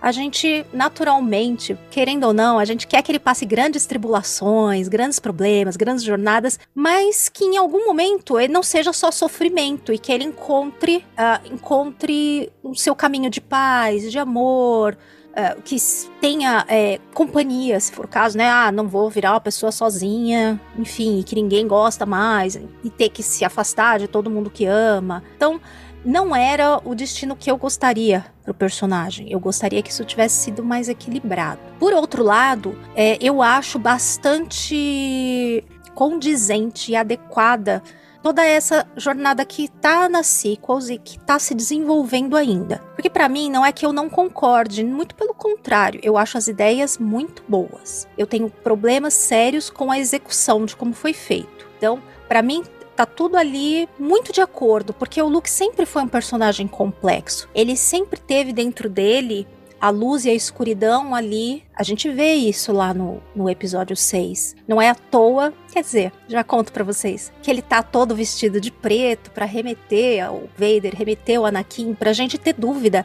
até o último momento se ele vai se transformar e vai ceder ao lado sombrio ou não. Inclusive, talvez ouvi, alguns ouvintes não saibam, até o último momento, George Lucas ele hesitou em converter ou não o Luke. Ele chegou a ter roteiro do Luke assumindo o lugar do Vader. Por outro lado, aí o tio George pensou lá: ai, peraí, né? Mas o que, que o Luke representa para todo mundo e que mensagem que eu quero passar com Star Wars? Eu acho que se ele tivesse ideia de que logo ele faria a sequência, e a sequência dessa história, talvez ele até tivesse cedido nisso e numa sequel tivesse dado essa reviravolta e volta, aquela coisa toda, né? Mas ele quis terminar de uma outra forma e com isso a gente teve a melhor coisa de Star Wars, que é a redenção do, do Anakin ali pelas mãos do filho, pelo que ele lembra da Padme, que isso a gente vai conectar depois. Isso que é a graça de Star Wars, a gente não sabia disso ali, mas hoje a gente tem mais coisas que dão ainda mais peso para aquele momento.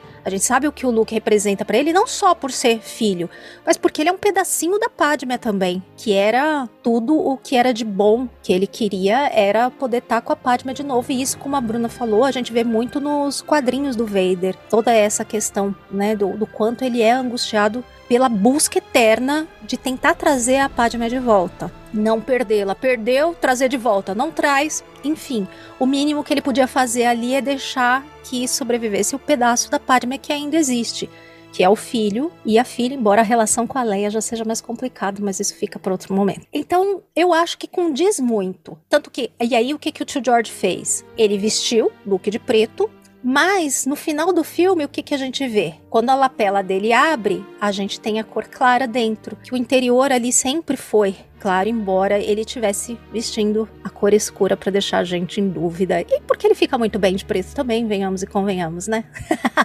Isso remete ao. Eu botei em dia esses dias a minha leitura de quadrinhos de Star Wars, da série Star Wars. Já tinha terminado os do Vader, tô tentando botar tudo em dia e botei em dia hoje, inclusive, terminei os de Star Wars com raiva, porque fica um gancho ali e eu vou ter que esperar agora sair os próximos. Demorei um tempão, aí li tudo de uma vez e aí agora agora maratonei quadrinhos, gente. E aí agora vou ter que esperar o próximo.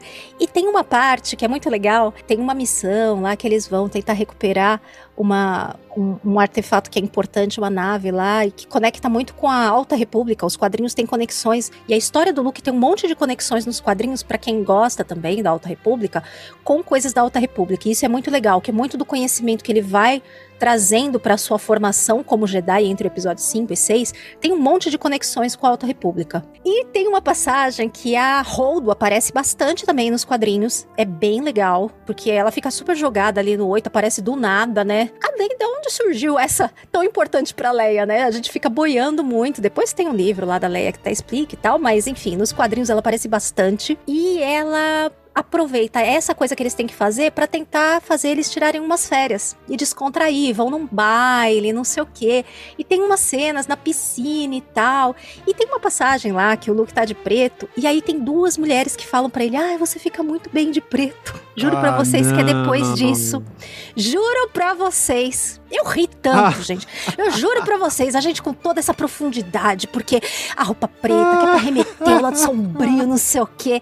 Mas o Luke sempre quis pegar as menininhas. Tá sempre, esteve sempre em todos os livros e materiais que saíram, gente. Muito em character, muito. Muito. Muito. Ali muito. Aliás, o, o, debate se Luke morreu virgem, igual Capitão América. Capitão América morreu virgem? Não. Luke morreu virgem? Não. É. Luke não, não. Temos... Capitão América não sei. Capitão América acho que sim. Mas o Luke não. Não, mas o não, Capitão não, América volta pra viver com a Peg depois. Ah, não, sim, sim, sim. Teoricamente... É, é que ele volta, né? Sei lá. Ele sim, volta, né? A vida dele em si. É, sim, sim. Não sim. acabou até aquele momento, né? Não revive, né? Então. E aí, isso é uma coisa que eu acho legal do personagem também, que eu acho muito triste no canon. Embora eu acho que eles vão enfiar milhões de coisas aí. Gente, a Padme não existia, né? Oh, a Soca não existia. Você pode enfiar quem você quiser nesses 30 anos que a gente ainda vai ter aí. A gente vai ter muita coisa, sabe? Por exemplo, como, como reforça isso de que ele sempre não foi pegador, mas queria. Tem um livro que é muito legal, que eu gosto muito, que é contado em primeira pessoa, que é O Herdeiro do Jedi. Ah, Conta sim. a história. Uma história muito importante, inclusive, do Luke, depois do episódio 4, quando ele tá digerindo todas as perdas, depois do episódio 4, e ele vai para uma missão com uma moça que chama Nakari. E ele passa, basicamente, o livro todo.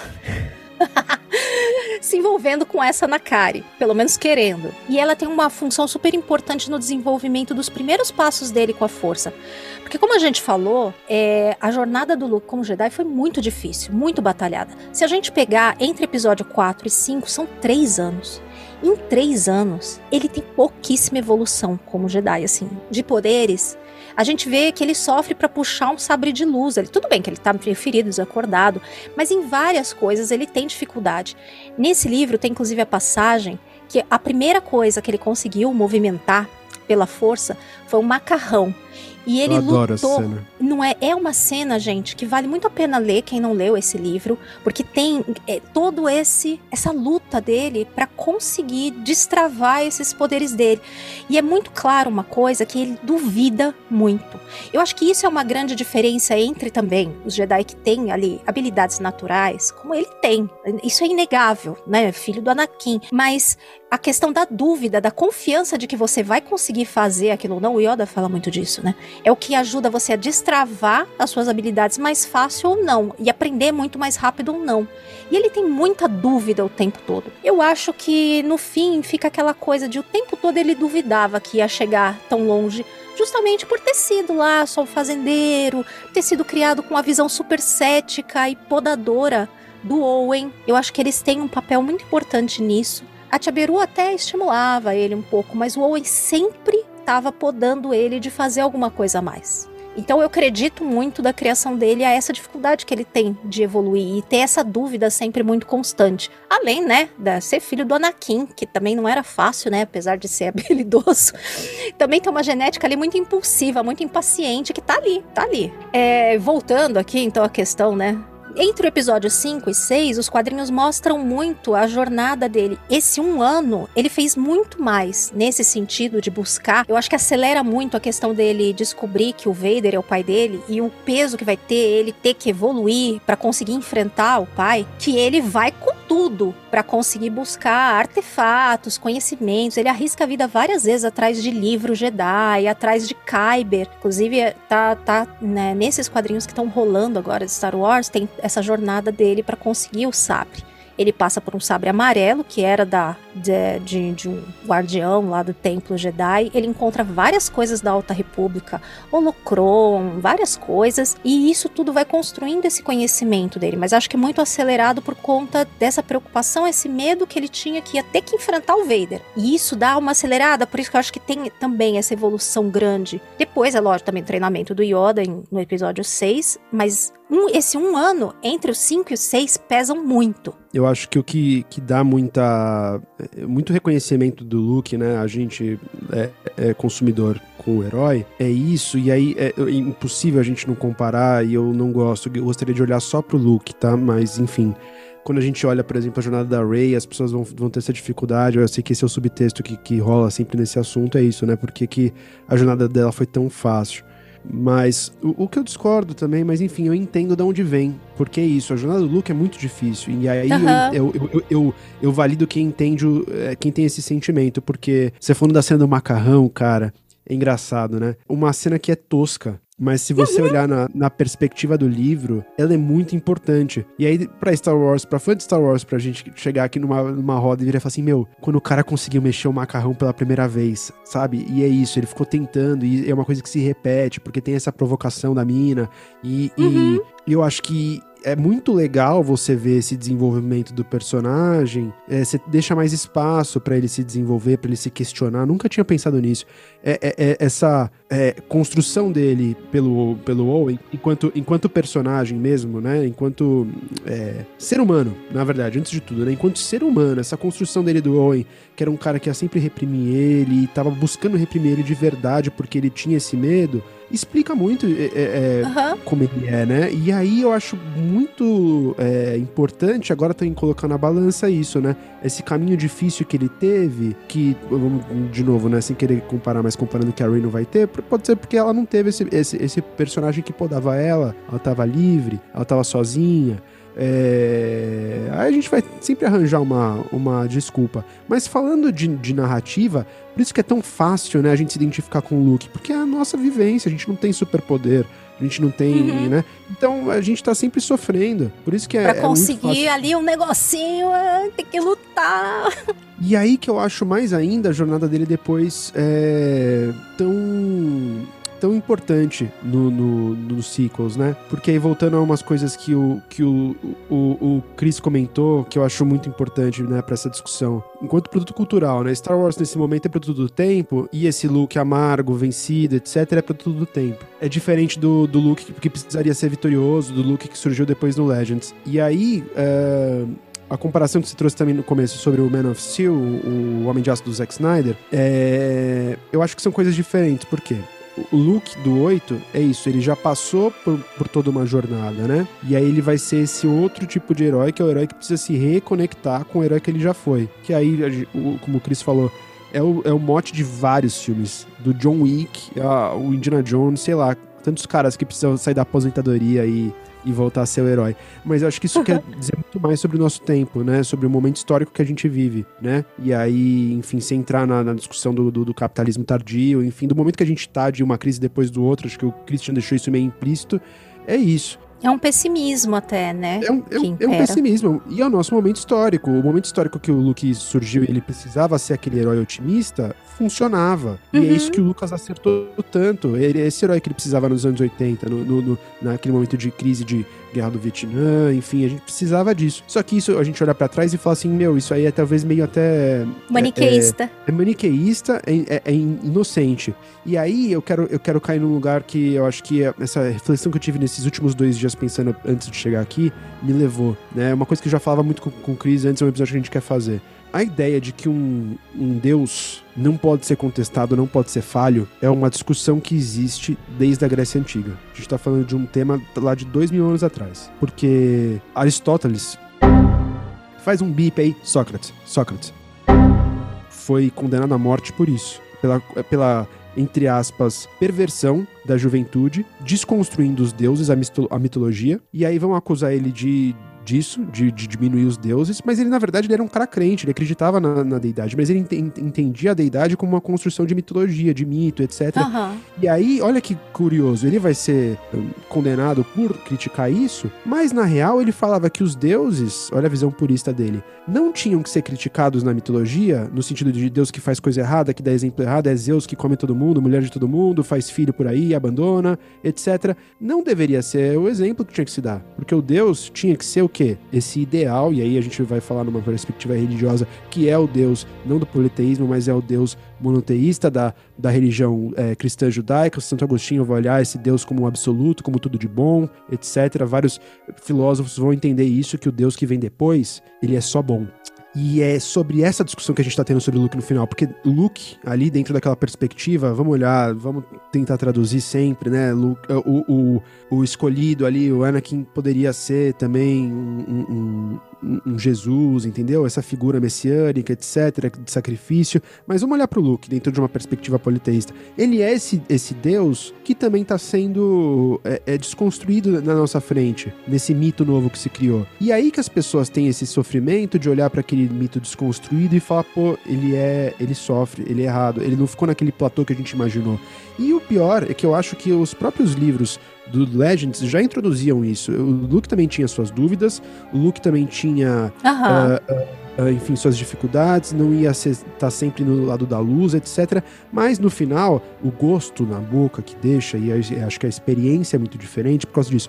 No final, ele ali ele conseguia, ele estabelecia a escola, ele ia ter ah, os, os- os netos, entendeu? Beleza. Agora, é o que vocês falaram, esse, esse salto dos 6 pro 7 e chegar e encontrar esse outro personagem, não ter visto o que aconteceu e etc deixa um gosto amargo. Mas pra mim, eu acho que o desenvolvimento do personagem segue muito fiel e muito certo. E eu acho ótimo quando a gente tem essa discussão sobre, tipo, a nossa sensação que a gente gosta é isso. Eu, eu, eu gostei. Vocês não gostaram, mas vocês entendem o propósito, entendem por causa disso. E eu, eu acho que isso é o mais importante. Porque é isso ba- bate diferente nas pessoas é, por conta de. Eu, aí eu acho que é um pouco disso. De como eles já viam. Eu já eu não conseguia acreditar naquele look é, mitológico do Legends, como esse absoluto, puro, etc. E quando eu olho pro Luke ah, quebrado, que é a ideia do próprio George Lucas, de novo, a gente sempre tem que lembrar disso, o Luke do 8 não é a ideia do Ryan Johnson, não é a ideia do J.J. Abrams no final do 7, é uma ideia do George Lucas. O Luke, ele é esse personagem, o Dave Filoni já falou sobre isso, como ele se aparece com o Frodo, né, depois da, da- da- toda a jornada do, do Retorno do Rei, etc. Ele vai ser um cara atormentado pra sempre por causa da vivência da história dele, do fardo que ele carrega. E, e eu acho mais bonito, pra gente falar no final de tudo isso sobre é, mitologia, é o Luke entender a perspectiva dele enquanto um herói relutante do papel dele, do papel social dele enquanto um mito, dentro daquela lógica da, da mitologia grega, virar e falar assim: eu tenho que ser esse ser poderoso, tudo de bom, representação do bem, do, da esperança. E é o total lugar diferente que ele tava no começo do 8 falando pra, pra, pra Ray: Você acha que eu vou sair com uma espada laser enfrentando a ordem? Tipo, menina, cai na real. Ele tem um ponto ali, ele é cético, ele tá, e aí é um lugar que eu também me reconheço como produto do meu tempo, no momento de pessimismo. No momento de pessimismo, de falar assim, meu, você acha que a gente vai conseguir fazer alguma coisa? É exatamente o momento certo que a gente tá de tipo assim, e aí, aquecimento global, e aí, vai ter capitalismo, vai ter é, governo, o que, que a gente vai estar daqui a, a, a 40 anos? Vai ter água, entendeu? E aí? Esse é o lugar que o Luke também tá de encontrar ali a, a parede e não ver futuro, entendeu? Ele para ali, tipo, cara, só aceita. Vou me retirar da equação porque na verdade eu sou parte dela, eu sou uma causa do problema. E eu acho isso muito Jedi de se fazer. Mas aí, ao mesmo tempo, depois ele vira e fala assim: opa, peraí, eu posso ser o mito que, eu, que as pessoas acham que eu sou. E aí, pra mim, de novo, uma das melhores cenas de Star Wars também tá no Menininho da Vassoura brincando com action figure, falando do mito do Luke Skywalker. Eu acho que esse é o legado do Luke, no final de tudo isso, que falando sobre Luke, a gente. Eu, eu gostaria muito de, de frisar no final. É, a- a- esse amargo na boca, das- da, da sensação que a gente tem de ver o Luke no lugar que ele tá no, no começo do, do 8, no, no, no 7, enfim, dessa jornada toda que a gente não viu ele chegar. Mas acho que o mais importante, como a gente lembra dele, né? Eu lembro dele também com o episódio 6, como você falou, mas eu lembro dele também ali sentado no final do 8, olhando o, aquela projeção de, de dois sóis de novo de Tatooine, fazendo a volta do ciclo, virando e falando assim: Eu entendi que eu sou um mito e eu vou morrer como esse mito. E eu fiz o sacrifício Jedi que o Ben fez uh, para mim, que eu estava disposto a fazer na Estrela da Morte, que meu pai fez por mim. Eu, eu, eu entendi. E eu acho que isso, e aí Star Wars, enquanto um texto metalinguístico falando sobre si mesmo e falando sobre a sociedade também, é, é tão forte o final do 8 por causa disso. O legado dele é mostrar, aí eu volto de novo pra uma cena que me emociona, como ele aprendeu com Yoda, a última lição dele, que o legado dos mitos, dos professores é falha. E a gente querer esquecer isso é a gente idealizar a gente mesmo, idealizar os nossos mitos. É, é a construção desse mito como esse absoluto é, infalível, perfeito. E essa lição eu acho que ainda tá difícil de muita gente assimilar por conta disso, por conta dessa idealização que a gente não consegue largar. Mas que eu, enquanto passando pelo mesmo processo que ele uh, passou no, no 8, de, de se redescobrir, de sair de um lugar é, de dificuldade, de entender dentro do material, da impossibilidade de futuro, o que, que a gente precisa fazer, papel do simbólico. Eu acho que esse look, ele é a representação do herói que a gente precisa hoje, do herói que a gente, se a gente tinha que resgatar enquanto criança o, o do episódio 6, o herói uh, perfeito que a gente gostaria de ser, hoje, enquanto uh, um, um, adulto de 30 anos, eu quero resgatar o Luke dentro de mim do episódio 8, que atravessa tudo isso e relembra aquele Luke uh, idealizado e fala: Eu não sou ele, mas eu tenho que assumir ele enquanto um papel social de transformação. É a ideia que a gente vai falar no episódio 6 do Pensador de Alderan, 5, sobre a ideia de esperançar, é esperançar o outro, e através dessa corrente de esperança a gente fazer uma mudança, construir, porque o utópico ele está lá longe, ele é impossível enquanto ele é utópico. A construção do tópico é, é você chegar cada vez mais perto desse eh, horizonte inalcançável. E eu acho que é isso que o Luke entende. É esse o papel sociológico do Luke em Star Wars, que é tão importante, que faz dele para mim um herói tão completo. Eu gosto muito da jornada do, do Obi-Wan, ele é um personagem completíssimo e, e, complexo. Você vai ver a história dele, talvez é a mais bem documentada, tem mais espaços para mostrar. É, a do Anakin também, né? O Vader, ele é complexo, tem muita coisa, etc. Mas para mim, eu acho que o Luke consegue ser vários heróis diferentes em um só. E eu acho que essa é a riqueza dele no final do 8, entender a maior dificuldade que é ele ser o herói idealizado que nós fãs queremos, que o mundo precisa, enquanto religião, enquanto mitologia compartilhada, etc. Ele entende ser isso, apesar de não ser. E eu acho que essa é a discussão tão profunda que esse personagem tem no final. Isso, Pedro, que você colocou sobre mitologia, é bem. Eu acho que é, é perfeito esse fechamento do Luke, inclusive com os dois sóis, porque Star Wars é muito cíclico. É, Jorge Lucas trabalha isso muito bem em toda a saga, a questão dela ser cíclica, de você rodar, rodar, coisas se repetirem. Apesar que, como eu já disse uma vez, eu não acho que ela é cíclica, ela é, funciona meio como uma espiral. Ela roda, passa meio pelo mesmo lugar ali, mas não exatamente da mesma forma como numa outra visão de uma mesma coisa, né? Então você pega personagem que rima a jornada e acontece meio que as mesmas coisas, mas tem ou consequências diferentes, ou aquele personagem passou por aquilo de uma outra forma diferente, né? Então é uma coisa meio espiralada. Essa coisa do mito, pós episódio 6, inclusive, o Luke ele já tinha muita noção disso e do quanto isso pesava e o quanto eu acho que foi uma carga que foi pesando cada vez mais, porque tem uma coisa muito engraçada que acontece num livro, gente, que vocês puderem ler, que chama As Lendas de Luke Skywalker. Ele tem a versão ah, livro, tem audiobook, tem mangá, eu estou com o mangá aqui na mão. E esse livro foi um, eu ouvi ele a primeira vez em audiobook e ele me arrancou risadas, muitas risadas. Porque qual é que é o, o, o centro dele? é o Luke entrando num bar e aí disfarçado. E aí por algum motivo lá que eu não lembro qual, se reúne uma mesa e cada um começa a contar uma história que sabe sobre o Luke. E ele ouvindo tudo, e ele não fala em nenhum momento que ele é o Luke nem desmente ou confirma nada daquilo que está sendo dito. E claramente ali tem coisas que aconteceram realmente e coisas que estão extremamente exageradas. E é muito interessante esse livro, muito interessante. E de pensar aí você vê, né, quando tá em imagem, a, a cara que ele vai fazer enquanto ele ouve o que está sendo contado contado lá sobre ele, que claramente tem coisas ali.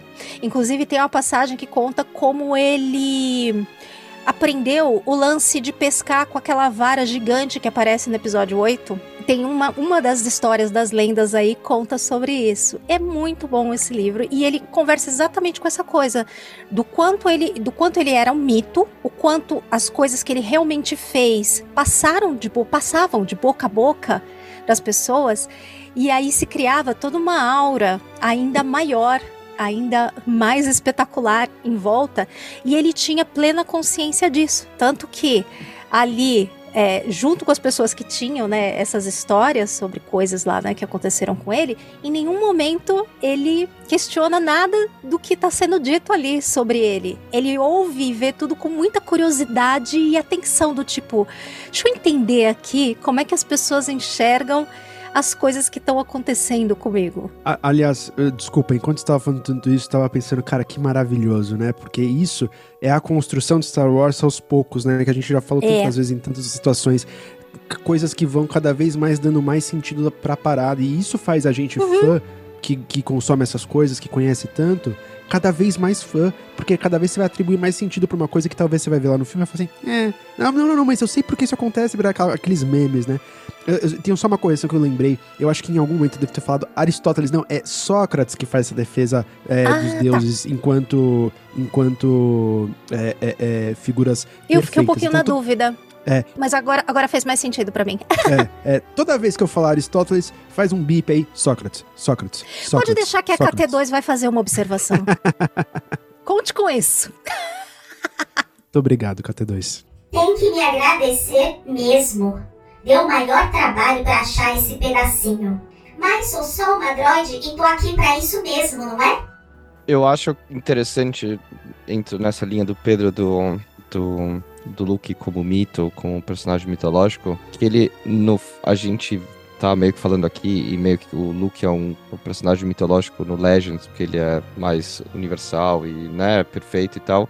Mas ele é mais mito no Canon do que no Legends. Que no, no Canon que ele vira um mito que ninguém conhece uhum. ele e sabe que ele é um cara que existiu lá atrás e não sei o quê.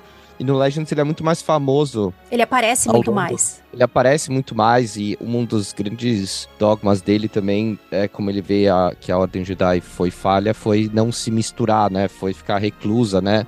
Então ele é um dos que mais incentiva a nova Ordem Jedi que ele cria a se misturar na galáxia, né? Então eu acho isso interessante. E por outro lado, se a gente for falar de legado, é interessante que a gente tá discutindo muitas coisas aqui, sabendo da história do Luke, né? Mas para o resto da galáxia. Ele é só o cara que destruiu esse lado da morte. Era um Jedi, virou meio mito por causa disso. E depois ficou famoso também por é, pelo que aconteceu em Krayt, né? Ele ter. As pessoas não sabiam que não era ele na forma física, né? Mas ele ter ido X1 contra a, a primeira ordem sozinho, né? Então, então é interessante o, o quanto que a gente discute legado de tanta, de, no geral, assim, objetivo de vida, umas coisas assim. E eu acho que o Luke traz uma perspectiva interessante da, dessa diferença de quando você vai estudar alguém, a gente hoje estuda fatos das pessoas, né? Mas tem toda essa riqueza ou essa complexidade de quem conheceu e de coisas antes ou pós-factum, né? Que complexifica muito mais o debate que a gente não fica sabendo depois, né? E o Luke é um exemplo disso, que a gente tem tanta coisa dele, mas no fundo, para a maioria das pessoas, ele é o cara que destruiu a Estrela da Morte. E ponto. Sabe que eu sempre digo que eu acho que um bom Star Wars não é um Star Wars que é perfeito quando ele sai ou muito bom. Eu acho que quando o Star Wars ele tem falhas, ou buracos, essas falhas e esses buracos elas abrem possibilidades de crescimento da saga e de enchimento daquilo com coisas criativas e interessantes que às vezes uma história perfeita e muito fechadinha não daria. Então tem várias coisas, por exemplo, ah, vamos falar das sequels, né? Então aí você tem o que foi construído até o episódio 7, que a gente está começando a preencher esse cânone agora. Então aí a gente tem um pouco no Mandaloriano, que a gente vê lá o Luke chutando bundas droids lá no final da segunda temporada do Mandalorian. É realmente um ponto altíssimo, é também uma das minhas cenas favoritas. Eu nem assisto ela tanto repetidamente, porque ela realmente ela mexe muito comigo, me deixa muito ansiosa, assim, uma emoção muito forte, não me faz bem. A primeira vez que eu vi, eu tive uma enxaqueca o dia inteiro na- no dia daquela estreia. Juro pra vocês, eu passei mal depois. Passei mal. Eu fiquei com enxaqueca o dia inteiro, porque foi uma emoção tão forte. E aí você vê lá depois o Luke começando essa coisa da Academia Jedi. E aí tem o Grogo com ele, que pra mim é um outro ponto alto também. Porque fecha a coisa cíclica que a gente estava falando, de você ter o mestre nas costas do aprendiz, lá com Yoda, e depois você tem o aprendiz nas costas do mestre, e aí agora o aprendiz é o mestre que tá carregando, né, o novo aprendiz. Puxa, ficou muito estranho o que eu falei, mas eu acho que deu pra entender. Não, deu- ficou ótimo, ficou lindo. Não é? Então a gente vai continuando com essas coisas cíclicas e tendo a oportunidade agora de ver preenchido essa fase da história do Luke. E eu acho que vai ser preenchida de uma maneira muito digna. Embora eu goste mais de várias coisas que tem lá no Legends, a coisa da nova ordem Jedi. Por outro lado, eu não sei se o Luke tinha elementos suficientes para fazer uma nova ordem tão diferente. Porque o que, que a gente tem, no- até no- nos quadrinhos, inclusive, e um pouco de coisas que saiu, até o livro Shadow of the Sith também tem alguma coisa nesse sentido, ele tenta muito, como ele é sozinho, não tem mais ninguém para passar informação para ele, ele tenta buscar toda a informação possível do que era a Ordem Jedi para poder recomeçar. Então ele não tem ideia de onde a Ordem Jedi errou. Até onde ele vê, ele tá tentando botar tudo de volta no lugar. Então ele vai pegando as- todas essas frações de informações, os textos sagrados, os livros, os holocrons que ele vai achando, artefatos, ele vai cruzando com muitas coisas ao longo do caminho, mas nada que diretamente fale para ele aonde a ordem errou. Apenas eu vejo isso, vai ter, e eu acho que isso vai ser explorado mais, a interação dele com a Ahsoka nesse sentido. Porque só que eu acho que a interação dela vai funcionar de uma maneira errada.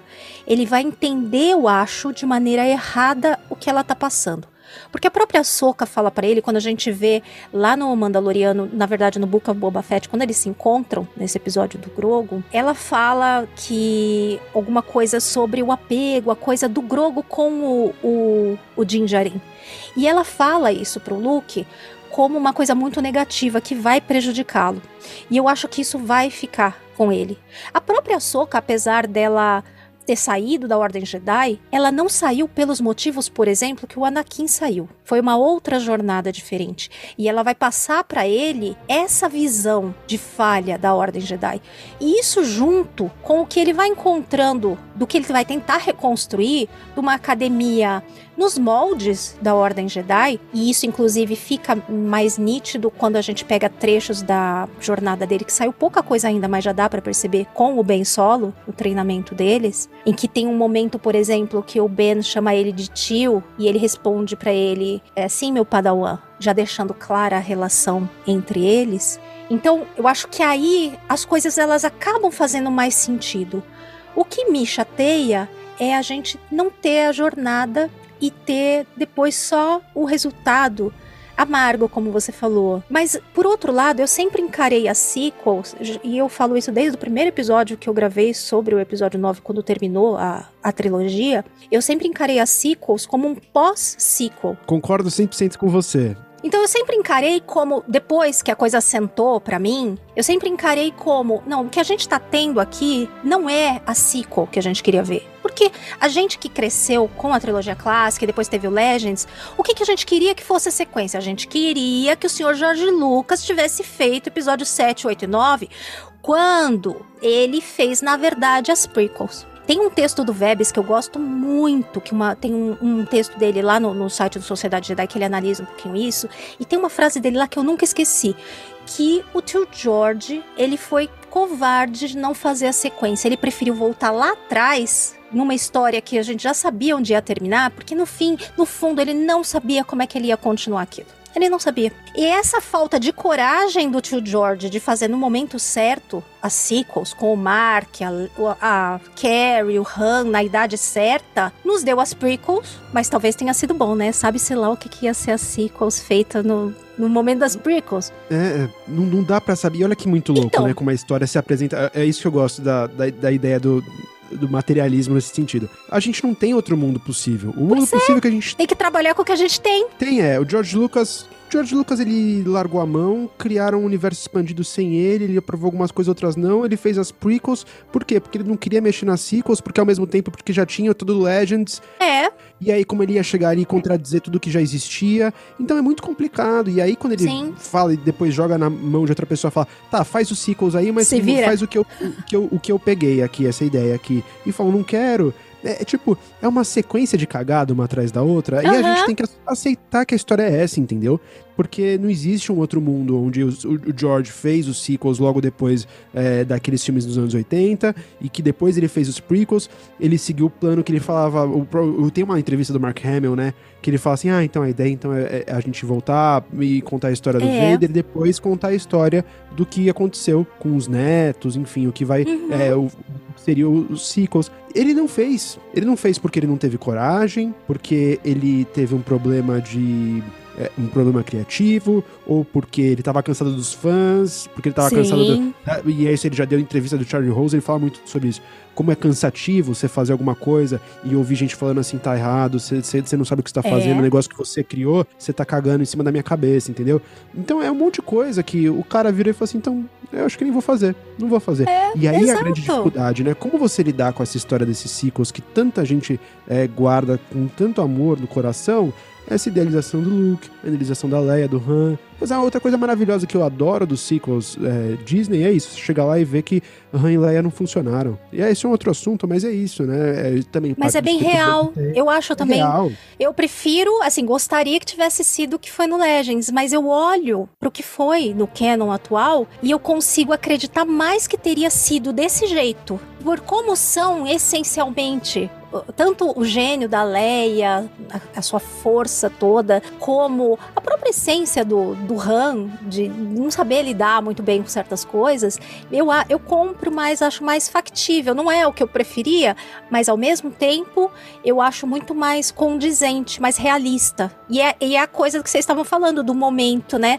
Então, neste momento, essa visão mais realista, ela acaba sendo a que vai ser feita, porque é, ela combina mais com a coisa mais complexa que a gente tem hoje, de analisar os personagens com mais sombras, com mais tons, com mais complexidade do que o, ah, viveram felizes para sempre. Total. E aí eu acho que, voltando aos sequels, voltando ao Luke, é, eu acho que a gente já falou muito sobre isso, eu o Chris, em, em outras parti- participações de podcast e tal. É, eu sei que ele compra muito a ideia de que o Han poderia também ser aquele personagem, e eu concordo. é, o personagem do Legends. Assim como o Luke também pode ser o personagem do Legends, mas aí Também. tá o grande, tá o grande segredo que você falou, a sequel da sequel. Porque agora a gente tem as séries, tem o Disney Plus, tem a animação, tem mais 30 anos pra desvendar, que tudo isso pode acontecer, entendeu? Num certo grau, sim, dá pra mesclar. num certo grau pode. Eu, eu, eu não duvido até que. não- Eu não acho que vai ter uma Marajade. O Lucas odiava a Marajade e o Filone é muito Mais uma do versão Mas uma versão dá pra ter. É, até porque eu acho que não vão querer que os fãs comparem diretamente uma personagem direta, sabe? Exatamente. Mas sobre a ideia, né? O, o tipo da, da relação humana, do tipo, pô, vou me juntar com alguém, vou, vou, vou ir nessa outra direção, que aí concordo, né? Quando a gente olha pelo- só no final, 30 anos depois, você fala assim, como o Luke não entendeu isso antes? Ele é muito burro, né? Tem a ver com, com um- um- o, o que ele vai aprender com a Soca, isso que você falou é maravilhoso, eu fantasio demais essa cena. Um dia o Dave Filoni vai ter a coragem também de fazer essa cena e botar ela em algum lugar. O primeiro encontro dela com, com do, do Luke e da Soca, em que ele vai aprender A visão do isso. Anakin deles, de um e do outro. A visão que ela viveu, cara, ela, ela é a irmã mais velha, entendeu? Ela tava ali com o cara e viu tudo de errado. Ele vai contar isso e imagina esse impacto. Ele saber a história a partir dos olhos dela e aí lembrar, né? Exato. Uma coisa que você falou maravilhosa. A gente vai estar olhando aquela soca também cética, é, pessimista, que é a, a soca do começo do Mandalorian, que é diferente da soca branca, a soca cinza, a Do- soca, é. soca branca do final da soca. E aí eu acho que é o grande pulo do gato, que a gente pode ter uma história linda, maravilhosa aí, que é ela- ele receber tudo aquilo daquela soca que não quis treinar o Grogo, é ele depois pegar o Grogo, é ele depois ir treinar o Ben Solo, nessa ideia de, tipo, não pode ter apego, porque é isso que, que foi a cagada, foi o que a Soca me mostrou. E aí depois a Soca talvez virar anos depois e falar assim, então, talvez não era tão ruim não, tá, cara? Acho que você meio que cagou aqui também. Porque é isso, eu acho que essa é a- o aprendizado constante do cara, que, como você falou muito bem, não tem base, não tem pra onde se apoiar. E aí ele tem que ir atrás e, e criar o quê? A, a religião, a lembrando sempre que, né, a Ordem de Jedi enquanto uma religião, re- criar ali a religião a partir do que ele sabe, do que ele acredita, criar o dogma, criar a perspectiva dele. E aí a gente olha de fora e fala assim: porra, cara, que burro, cara, você não aprendeu nada, entendeu? Mas a gente tá olhando do, do- do lugar muito confortável de fora e não do cara que, tipo, lutou contra o pai, ouviu a, a filha mais, a irmã mais velha virando e falando, então, cara, eu vi, eu vi, eu vi o que ele fez, tá? Eu vi ele matando criança ali e tal. Então. Eu vi o que o apego fez com o melhor de nós. Eu- exatamente, isso aconteceu por causa da sua mãe, tá? É, Detalhezinho, tá? Detalhe. A gente tá falando Padme e tal, mas lembra, sempre bota no lugar dele.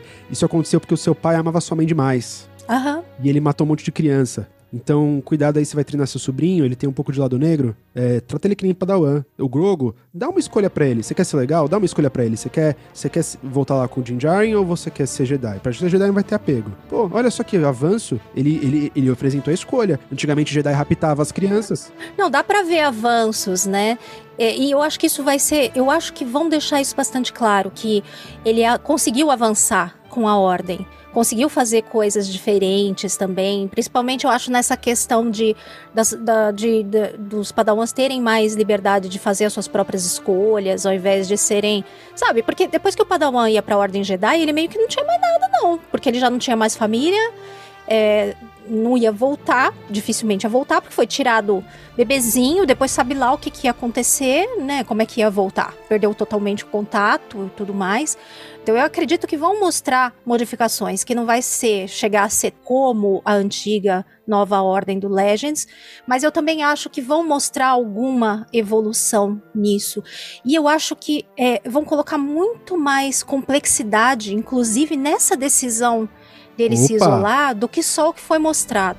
A gente vai ver mais perdas, inclusive uma personagem semelhante à Amara, com uma passagem que pode até ser breve ou de pouquinhos anos, pode ter deixado uma marca ali que vai Acredito ser mais nisso. uma, mais um tijolo aí nesse muro, sabe? Mostrar um pouquinho mais da relação com o próprio Ben, que, que marca. Então, é, eu acho perfeito como fecha a jornada dele ali, inclusive o confronto com o Kylo, porque no fundo, o Luke sabia que se enfrentasse o Kylo presencialmente, também não teria outra alternativa a não ser matá-lo. Isso ele com certeza também sabia. Não é à toa que ele também não tá lá. Não é à toa que ele também não enfrentou diretamente o Kylo, porque só ia ter essa Opa. solução. Ele sabia que ele não Aham. era a pessoa certa pra trazer ele de volta. A pessoa certa ou era a Leia, ou Han, ou depois a, a própria Rey com a, a Díade. Foi um conjunto ali, mas não era ele.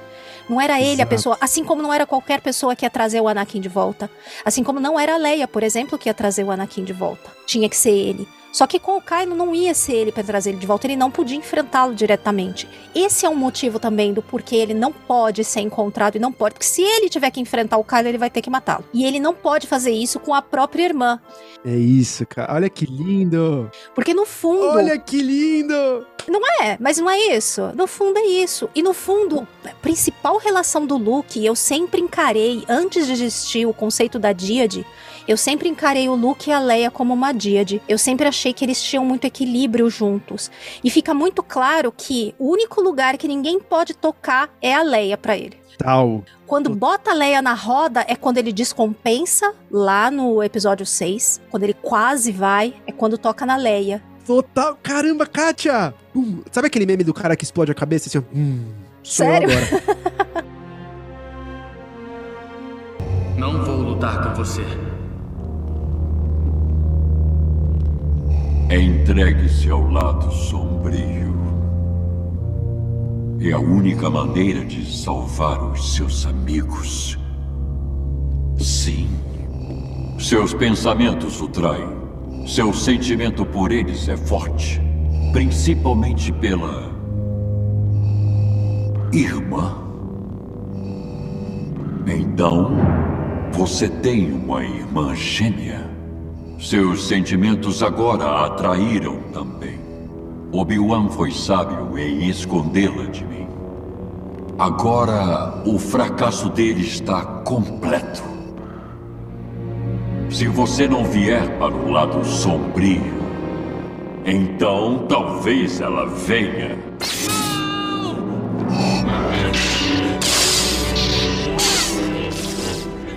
Você pegou num lugar muito bom do roteiro, porque aí tá a consistência do personagem. As duas vezes, as três vezes que a gente viu grandes movimentações. Um, Vader falando assim: hum, você não quer, a sua irmã vai querer. Exato. Ah, aí que ele vai no ódio. Pá! É aí que ele descompensa. Dois, se exilar faz muito sentido porque quando você trouxe essas palavras, olha só diferente, né? É, é- é- traz para suas palavras, pra, traz para sua realidade. Pô, você tem uma irmã que você ama, o filho dela tá no caminho errado. Se você encontra ele, você vai ter que matar ele, entendeu? Eu- o Exato. rolê é esse. Então eu prefiro me tirar da equação, porque eu sou, eu sou culpado nisso. Por quê? Porque eu não fui um bom tio. Por quê? Porque eu fui semestre Jedi. Mas, pô, ela não pôde ser mãe e o pai também não pôde ser pai. Então que criação ele teve? Pô, ele teve a criação errada. E aí, qual a minha, minha, minha parcela de responsabilidade nisso? Mas agora eu também não vou lá matar ele, porque eu não quero fazer esse buraco no coração da minha irmã. Faz Pois tudo é. sentido. Tudo faz muito sentido. E no final, por que, que ele volta? Porque a Leia tá lá, porque ele se reconectou com ela. A primeira cena que ele se Exato. reconecta com a força, ele abre o olho, a Leia também. Sim. É a conexão que ele tem na vida. É a única família que ele tem no mundo. É mais do que o, o Kylo, né? A única família que ele tem de verdade é a Leia. Isso é tão bonito, porque é isso. Ele não vai fazer tudo, tudo isso por causa de apego. Ele, ele recontou a história a partir da perspectiva do apego, no sentido de não posso fazer porque eu tenho apego pela minha irmã. E eu não vou. E eu, e eu aprendi isso, que família é importante. Muito louco, né? Muito, muito louco. E tem, e sabe que, é, como eu disse, não é que eu não gosto das ideias e de como foi feita a jornada do Luke. Gosto, eu acho que tá tudo muito adequado dentro do que é o personagem. E eu, eu, vocês já perceberam, né? Eu sou uma pessoa que é, vê tudo do Luke prof, ah, com profundidade. Eu vou atrás de tudo desde. ah, eu vou te falar que são mais de três décadas. Mas pouco mais. Então, assim, pra mim, pensando enquanto o personagem é complexo, faz todo sentido. Várias vezes ele tocou o lado sombrio. O Luke sempre ficou. É, e não é porque ele se tornou um grande mestre e um, um excelente usuário da força que a essência dele não tá lá. A essência dele não tá, tá lá. Só ah, o que vai fazer diferença é o quanto ele consegue controlar, dominar isso ou não. Então, qual foi o meu problema com a jornada como foi colocada ali no episódio 8? E olha, gente, eu me esforcei demais pra aceitar, porque eu fui cinco vezes no cinema, porque eu saí a primeira vez passando mal. Aí eu, não, eu tô errada, eu tô vendo errado, eu vou de novo. Aí fui de novo. Aí não, aí não. Ai, alguma coisa tá encaixando, mas gente, ainda não tá dando, eu fui de novo. Eu fui de novo pra ver. Eu não sou de forma alguma a pessoa que foi com uma vontade de aceitar. Muito pelo contrário. Eu, ta- eu fui me forçando todas as vezes. Não, eu tenho que aceitar isso aqui. Isso aqui é o filme do Luke, é o final dele. Eu tenho que amar esse aqui mais do que qualquer outro. Porque é, é para ser o filme mais importante pra mim. Aí, depois de muito pensar, o que, que aconteceu? O que eu entendi? É que não tem nada a ver com o que foi feito, inclusive com a história. Sim, eu tenho problemas com a direção do Ryan Johnson. Eu tenho problemas com a maneira como ele mostra as coisas. Ele mostra de uma maneira bem dirigida, muito bonito visualmente, porque ele tem um diretor de fotografia maravilhoso. Não vamos botar tudo na conta dele também, não, porque ele tem um cara que segue com ele, que ele pega esse cara. Com certeza. É, porque o cara é o muito bom. episódio 8 é um dos mais bonitos visualmente pra mim. Sim, é muito lindo. Mas o meu problema está na opção que ele faz para mostrar as cenas. Eu sei que poderia ter sido contado com outro tom, com uma outra maneira. Então tem partes que são absolutamente desnecessárias, tanto no que é mostrado do Luke, como ele quer reforçar demais a queda. E aí tem momentos, por exemplo, que ele coloca o personagem numa situação muito humilhante, além do que precisaria, como por exemplo no confronto com a Rey. Ali é complicado ele perder pra Rey daquele jeitinho. Tudo bem também, mas a minha questão tá mais no humor. Eu depois Uhum, refletindo, tá uhum. mais no humor. E eu tenho um grande problema com a cena do Luke com o Ben. Sabe por quê? Porque eu acho a ideia, inclusive, né, o senhor Ryan não tá inventando a roda, não, porque em outros lugares já fez isso, né? Eu vou mostrar uma versão, vou mostrar outra versão, e aí eu vou mostrar a verdade. Também não inventou a roda, né? Vamos colocar as coisas no seu devido lugar. Ele é excelente, mas também não é um gênio que inventou a roda. O meu problema é. Quando ele mostra a cena, ele não consegue, porque ele tá preso demais no conceito de eu vou mostrar as três versões, ele não consegue mostrar pra gente o que realmente aconteceu ali, no sentido de por que, que as pessoas não compram o Luke fazer aquilo? Porque ele não consegue. Para algumas pessoas elas vão comprar, ok. Mas por que muita gente não compra? Porque ele não consegue dar a profundidade do que o Luke sentiu naquele momento quando ele entrou na cabeça do Kylo. A cena, ela não consegue dar a profundidade de que o que ele estava vendo ali, o quanto o afetou, o quanto ele estava dentro da cabeça dele da força, vendo outras coisas que não era o sobrinhozinho dele deitadinho ali dormindo. Não era aquilo que ele estava vendo. Eu, eu acho que o povo pode reclamar o quanto quiser do J.J. Abrams, mas ele faria essa cena muito melhor. Ele faria essa cena muito melhor. É só pegar o que ele faz no episódio 7, depois no episódio 9, lá com o Kylo, com o Han, ou a Force Back Vision da, da Rey quando ela toca o sabre. Ele faria isso de uma maneira muito mais interessante e que é, sabe o que eu tava falando do, do que você explodiu a cabeça do Luke em relação a Leia e tudo mais? Isso, eu, nós aqui, entendemos? Porque a gente é muito envolvido e tal com Star Wars, mas uma pessoa que não reflita a fundo, ela não vai chegar a essas conclusões sozinho, assim, sabe? Ela precisa um pouco mais, precisa um pouquinho mais, precisa que a história mostre um pouquinho mais para ela. Não vai ser suficiente você olhar o Luke que acabou de resgatar o seu pai, como foi lá no episódio 6, e você pular pro Luke com um sabre de luz na cabeça do, do Ben Solo, entendeu? Você justifica verbalmente, mas é fraco para a pessoa comprar, comparando as situações. A gente que pensa no personagem de uma maneira mais complexa, menos preto e branco, né, por analisar toda a jornada, a gente se refletir vai pegar. Mas eu acho que isso poderia ser, ter sido feito de uma maneira bem mais eficiente, com a mesma, os mesmos eventos acontecendo, mas eu acho que poderia ter sido feito de uma maneira mais eficiente, mais digna para o personagem, sabe? Embora tenha, o final é maravilhoso, perfeito, mas esses pontos e é onde pega muito para as pessoas. E eu vou ter que concordar, eu pensando que tem 50 50% das pessoas que estão do meu lado, 50% das pessoas que estão dos. Do, e aí vou tocando, colocar ao lado rapidinho para depois passar a palavra pro Christian. Eu vou concordar que se fosse eficiente, não teria 50%, ia ter 100%. E a gente tá falando só da base de fãs, tá? Quem uhum. entende muito personagem que nem a gente. Uhum. Então, eu, eu vou ser dos 50 que vai olhar aquilo e vai falar assim: eu entendi o, o dito no não dito. E eu uhum. concordei, não só entendi, como concordei, e aquilo foi suficiente para mim. É, mas eu concordo do ponto de vista de que poderia ser diferente, porque para mim funcionou é, a ironia, o escárnio, entendeu? Mostrar. Cara, eu sei que dói para muita gente o Luke bebendo leite, o Luke uh, jogando sabre pelas costas, o Luke perdendo pra Ray. Para mim funciona. E então, não é jogar pelas costas, é o jeito que é filmado. É, eu entendo. Porque eu sei que essa cena, o próprio Mark fala, eles fizeram trocentas vezes. O take escolhido era o tom que ele quis dar. É isso. Porque, inclusive, ele não. O Mark mesmo fala: eu não fiquei satisfeito, eu queria fazer de novo, eu queria fazer mais vezes. E o diretor não quis, porque ele quis daquela forma. Não, não é a mesma jogada de sabre do episódio 6. Exato, é diferente. Entendo. E aí é isso, né? O enquadramento que ele coloca é daquele cara que fez. É, é, eu não sei em português. Eu, que parece o Taika. O Taika faria assim. Eu ia falar Knives Out, aquele outro filme do próprio Ryan Johnson, entre facas e. E segredos. Enfim, e segredos. Eu acho que esse é o, é o tom dele. E aí uhum. eu acho que, de, de, novo, né, a questão do, da obra. É, é ele é esse, é essa escola de cinema. Ele não vai colocar é, tudo dado para você, os detalhes, ele vai deixar aberto. Uma coisa meio Christopher Nolan também, de, de você preencher, tipo, no final da origem, ele é, tá ali ou não. É, mas o Nolan explica tudo no final, né?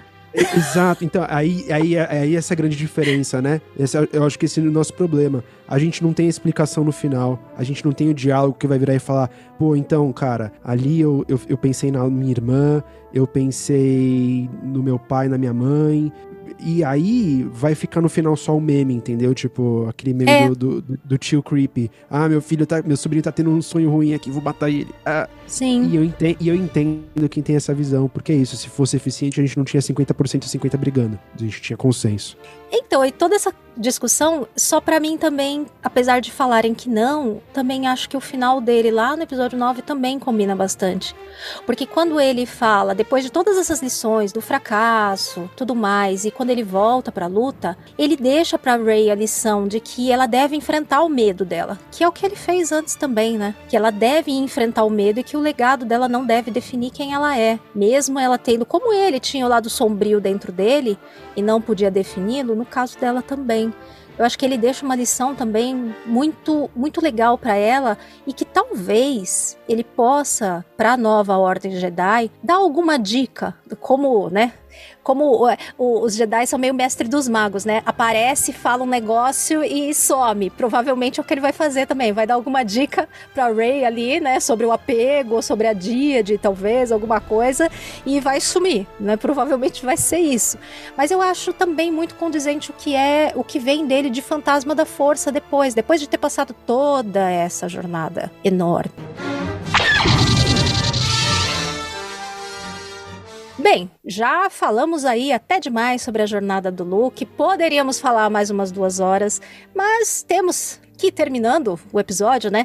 Então vamos passar aí as finalizações. Eu só gostaria de saber de vocês o que mais vocês ainda gostariam de ver do Luke. Em que sentido, em que mídia, que período, que mostrar o quê? O que que tá faltando para vocês completar no canon do Luke? O que que vocês gostariam de ver? Bruninha. Ah, eu acho que eu gostaria de ver ele lá com a academia Jedi dele no início. Eu acho que seria legal, como a gente viu ali em Mandaloriano, mas nada muito aprofundado, porque normalmente quando aprofunda demais é onde vem os problemas, né? Mas talvez isso em, em livros, não sei se mídia visual, assim. Agora a gente não sabe se vem uma segunda temporada de Ahsoka, talvez se eles centrassem um pouco nesses assuntos, seria legal. Não sei se gostaria de ver uma série do Luke, não por eu, Bruna, por exemplo, eu amei a série do Vader. Mas tanta gente malhou, do Vader não, do Obi-Wan que tinha o Vader, né? Mas assim, tanta gente malhou porque não era aquilo que eles esperavam, que às vezes a gente fica, ah, eu queria tanto ver o Luke assim, assim, assado, mas a gente já sabe que às vezes a repercussão nem sempre é positiva. Então eu gostaria de ver mais em mídias, talvez HQs, livros e etc, do que mídia visual em si, que é complexo, o nosso fandom anda complicadinho. Sim. E você, Cris? O momento dela com a Soca, eu acho que ia ser super interessante, é um pouco mais disso, né? Eu não, eu não tenho muita preferência de mídia, então para mim qualquer, qualquer mídia tá valendo, pra ser sincero. E eu acho que talvez um pouco mais também aonde que a nova ordem do Luke deu errado, pra gente entender talvez um pouco mais a fundo. Eu sei que já tem algumas coisas e poderia argumentar que é o momento do, do Ben, que foi o final, né? Mas para mim aquele até onde eu entendo é o, é o final, né? Onde ele desistiu, talvez, de vez. Talvez um pouco antes já e entender um pouco mais esse processo de reconstrução da instituição, né? Eu, pelo menos, me interesso bastante, né? Eu estudo política, então. Um, eu me interesso por, por instituições e a história delas, então isso é uma coisa que eu ia achar super legal a gente ter também. E você, Pedro? O que que tá faltando aí preencher na, na história do Luke para você? Ah, eu sou fanboy, Kátia. Para mim, quanto mais Luke melhor, quanto mais Star Wars melhor. Eu quero Luke de tudo que a gente já falou aqui com a Soca, eu quero em, live action, eu quero Luke no filme do Filoni fatiando é, zumbi, eu quero Luke uh, recriando a Ordem Jedi. Aí, nesse sentido, eu queria também um pouco mais da história do Ben Solo. Eu queria que eles tivessem essa relação de, de tio e sobrinho. E aí, eu acho que uma boa mídia, a fanfic na minha cabeça aqui é uh, uma animação estilo Clone Wars, sabe? Ou estilo, eh, enfim, uh, Bad Batch, é, é, bem refinada, que tem aquele toque quase cinematográfico, assim.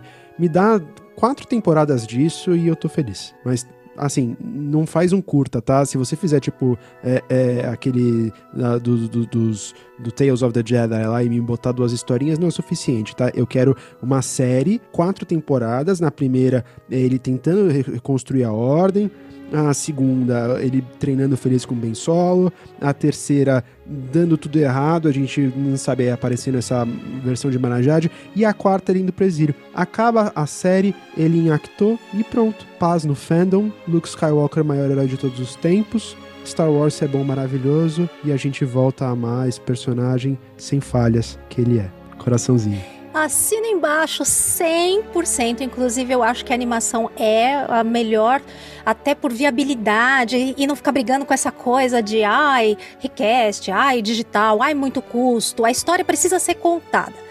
Acho que a animação, como uma Clone Wars, vai fazer o mesmo, o mesmo benefício que fez para as prequels. Né? A gente pode ter a história ali que vai dar um peso muito maior para o que acontece depois entre ele e o Ben. Então, perfeito isso. E realmente é isso que eu espero também que aconteça. Que eles façam, principalmente, a expansão dessa relação deles para que a gente possa ter o que acontece depois. Inclusive com o devido peso a toda a manipulação do Snoke do Palpatine. Ali sempre deixando muito claro claro o quanto eles estavam na cabeça do Ben. Até porque a gente sabe que tem pessoas que têm é, problemas com a redenção, né, do, do, do, Ben. Então, acho que isso tudo pode ser muito mais trabalhado para ficar assim perfeito. E aí tudo vai se ligar de uma maneira. É por isso que eu falo, às vezes, da onde veio as maiores falhas da onde as pessoas acham que é, tem piores pontos nas histórias, é da onde depois vai vir as coisas mais interessantes, os materiais complementares que vão realmente expandir a saga e dar mais coisa legal pra gente. Porque aí eles têm que se esforçar para preencher aquilo. Rogue One veio daí, né? A gente só É tem Rogue One por causa isso. disso, não é? Uma falha traz um filme maravilhoso e assim, isso, como eu digo, repito, é puro suco de Star Wars. Então esse foi o nosso episódio de hoje, garotos e garotas rebeldes. O que, que você acha da jornada do Luke? Comenta aí pra gente, complementa, que passagem você gosta mais, o que, que você ainda gostaria de ver. Concorda com a gente? Você é mais fã do Legends ou é mais fã do Canon? O que, que você faria diferente em qualquer um dos dois? Divide com a gente nos comentários, seja no site, seja no Spotify, nas nossas redes sociais, no nosso Instagram. O importante é deixar lá. Então façam aí o jabá de vocês, pensadores, conta aí para os nossos garotos e garotas rebeldes aonde eles podem ouvir, ver mais de vocês, porque eu vou ser aqui suspeita para falar, os conteúdos são imperdíveis, então se você ouvinte não conhece ainda os pensadores, eles vão dar agora todo o caminho para vocês passarem a conhecer. Quem quer falar? Bom, você que quiser xingar muito a gente no Twitter, essas opiniões aqui sobre o Luke, apoiar o lado do Cris, o lado do Pedro, enfim, a gente tá em todos os lugares, é, o X, antigo Twitter, Instagram, Threads, enfim, arroba Pensadores de Alderan, em qualquer lugar você encontra a gente, manda a sua opinião, marca a gente, chama a gente pra conversar, que é isso que a gente faz, é, esse podcast que a gente chama tanto pra criar conversas de Star Wars legais na internet. Nossos episódios estão disponíveis em todas as plataformas de streaming, Spotify, Deezer, Apple Podcast, Google Podcasts. No YouTube a gente tem algumas lives e em breve mais coisas, então fica de olho. Tem coisa boa vindo por aí, hashtag 2024. Então é isso aí, fica esse convite. Se vocês quiserem conhecer a gente, os pensadores são dois apaixonados por Star Wars que interpretam a fantasia para refletir a realidade, construindo pontos entre nosso cotidiano e uma galáxia muito, muito distante. É, sou eu, o Pedro, e meu parceiro Cris. E é isso aí, galera. É, muito obrigado por mais um episódio dos Grotos Rebeldes. Obrigado também pelo convite.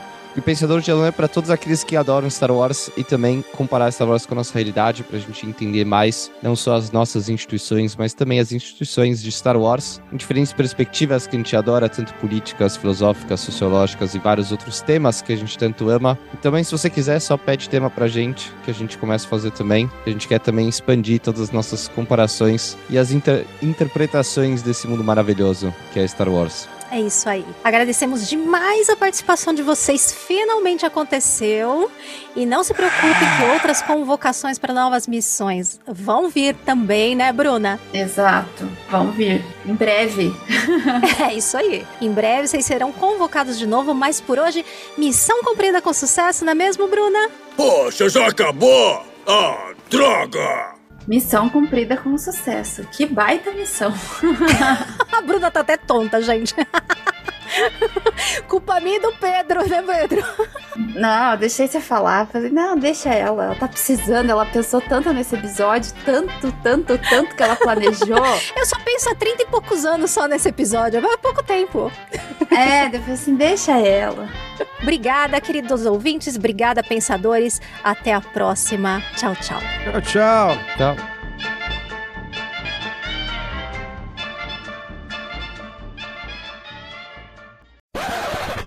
Quem quer falar? Bom, você quiser.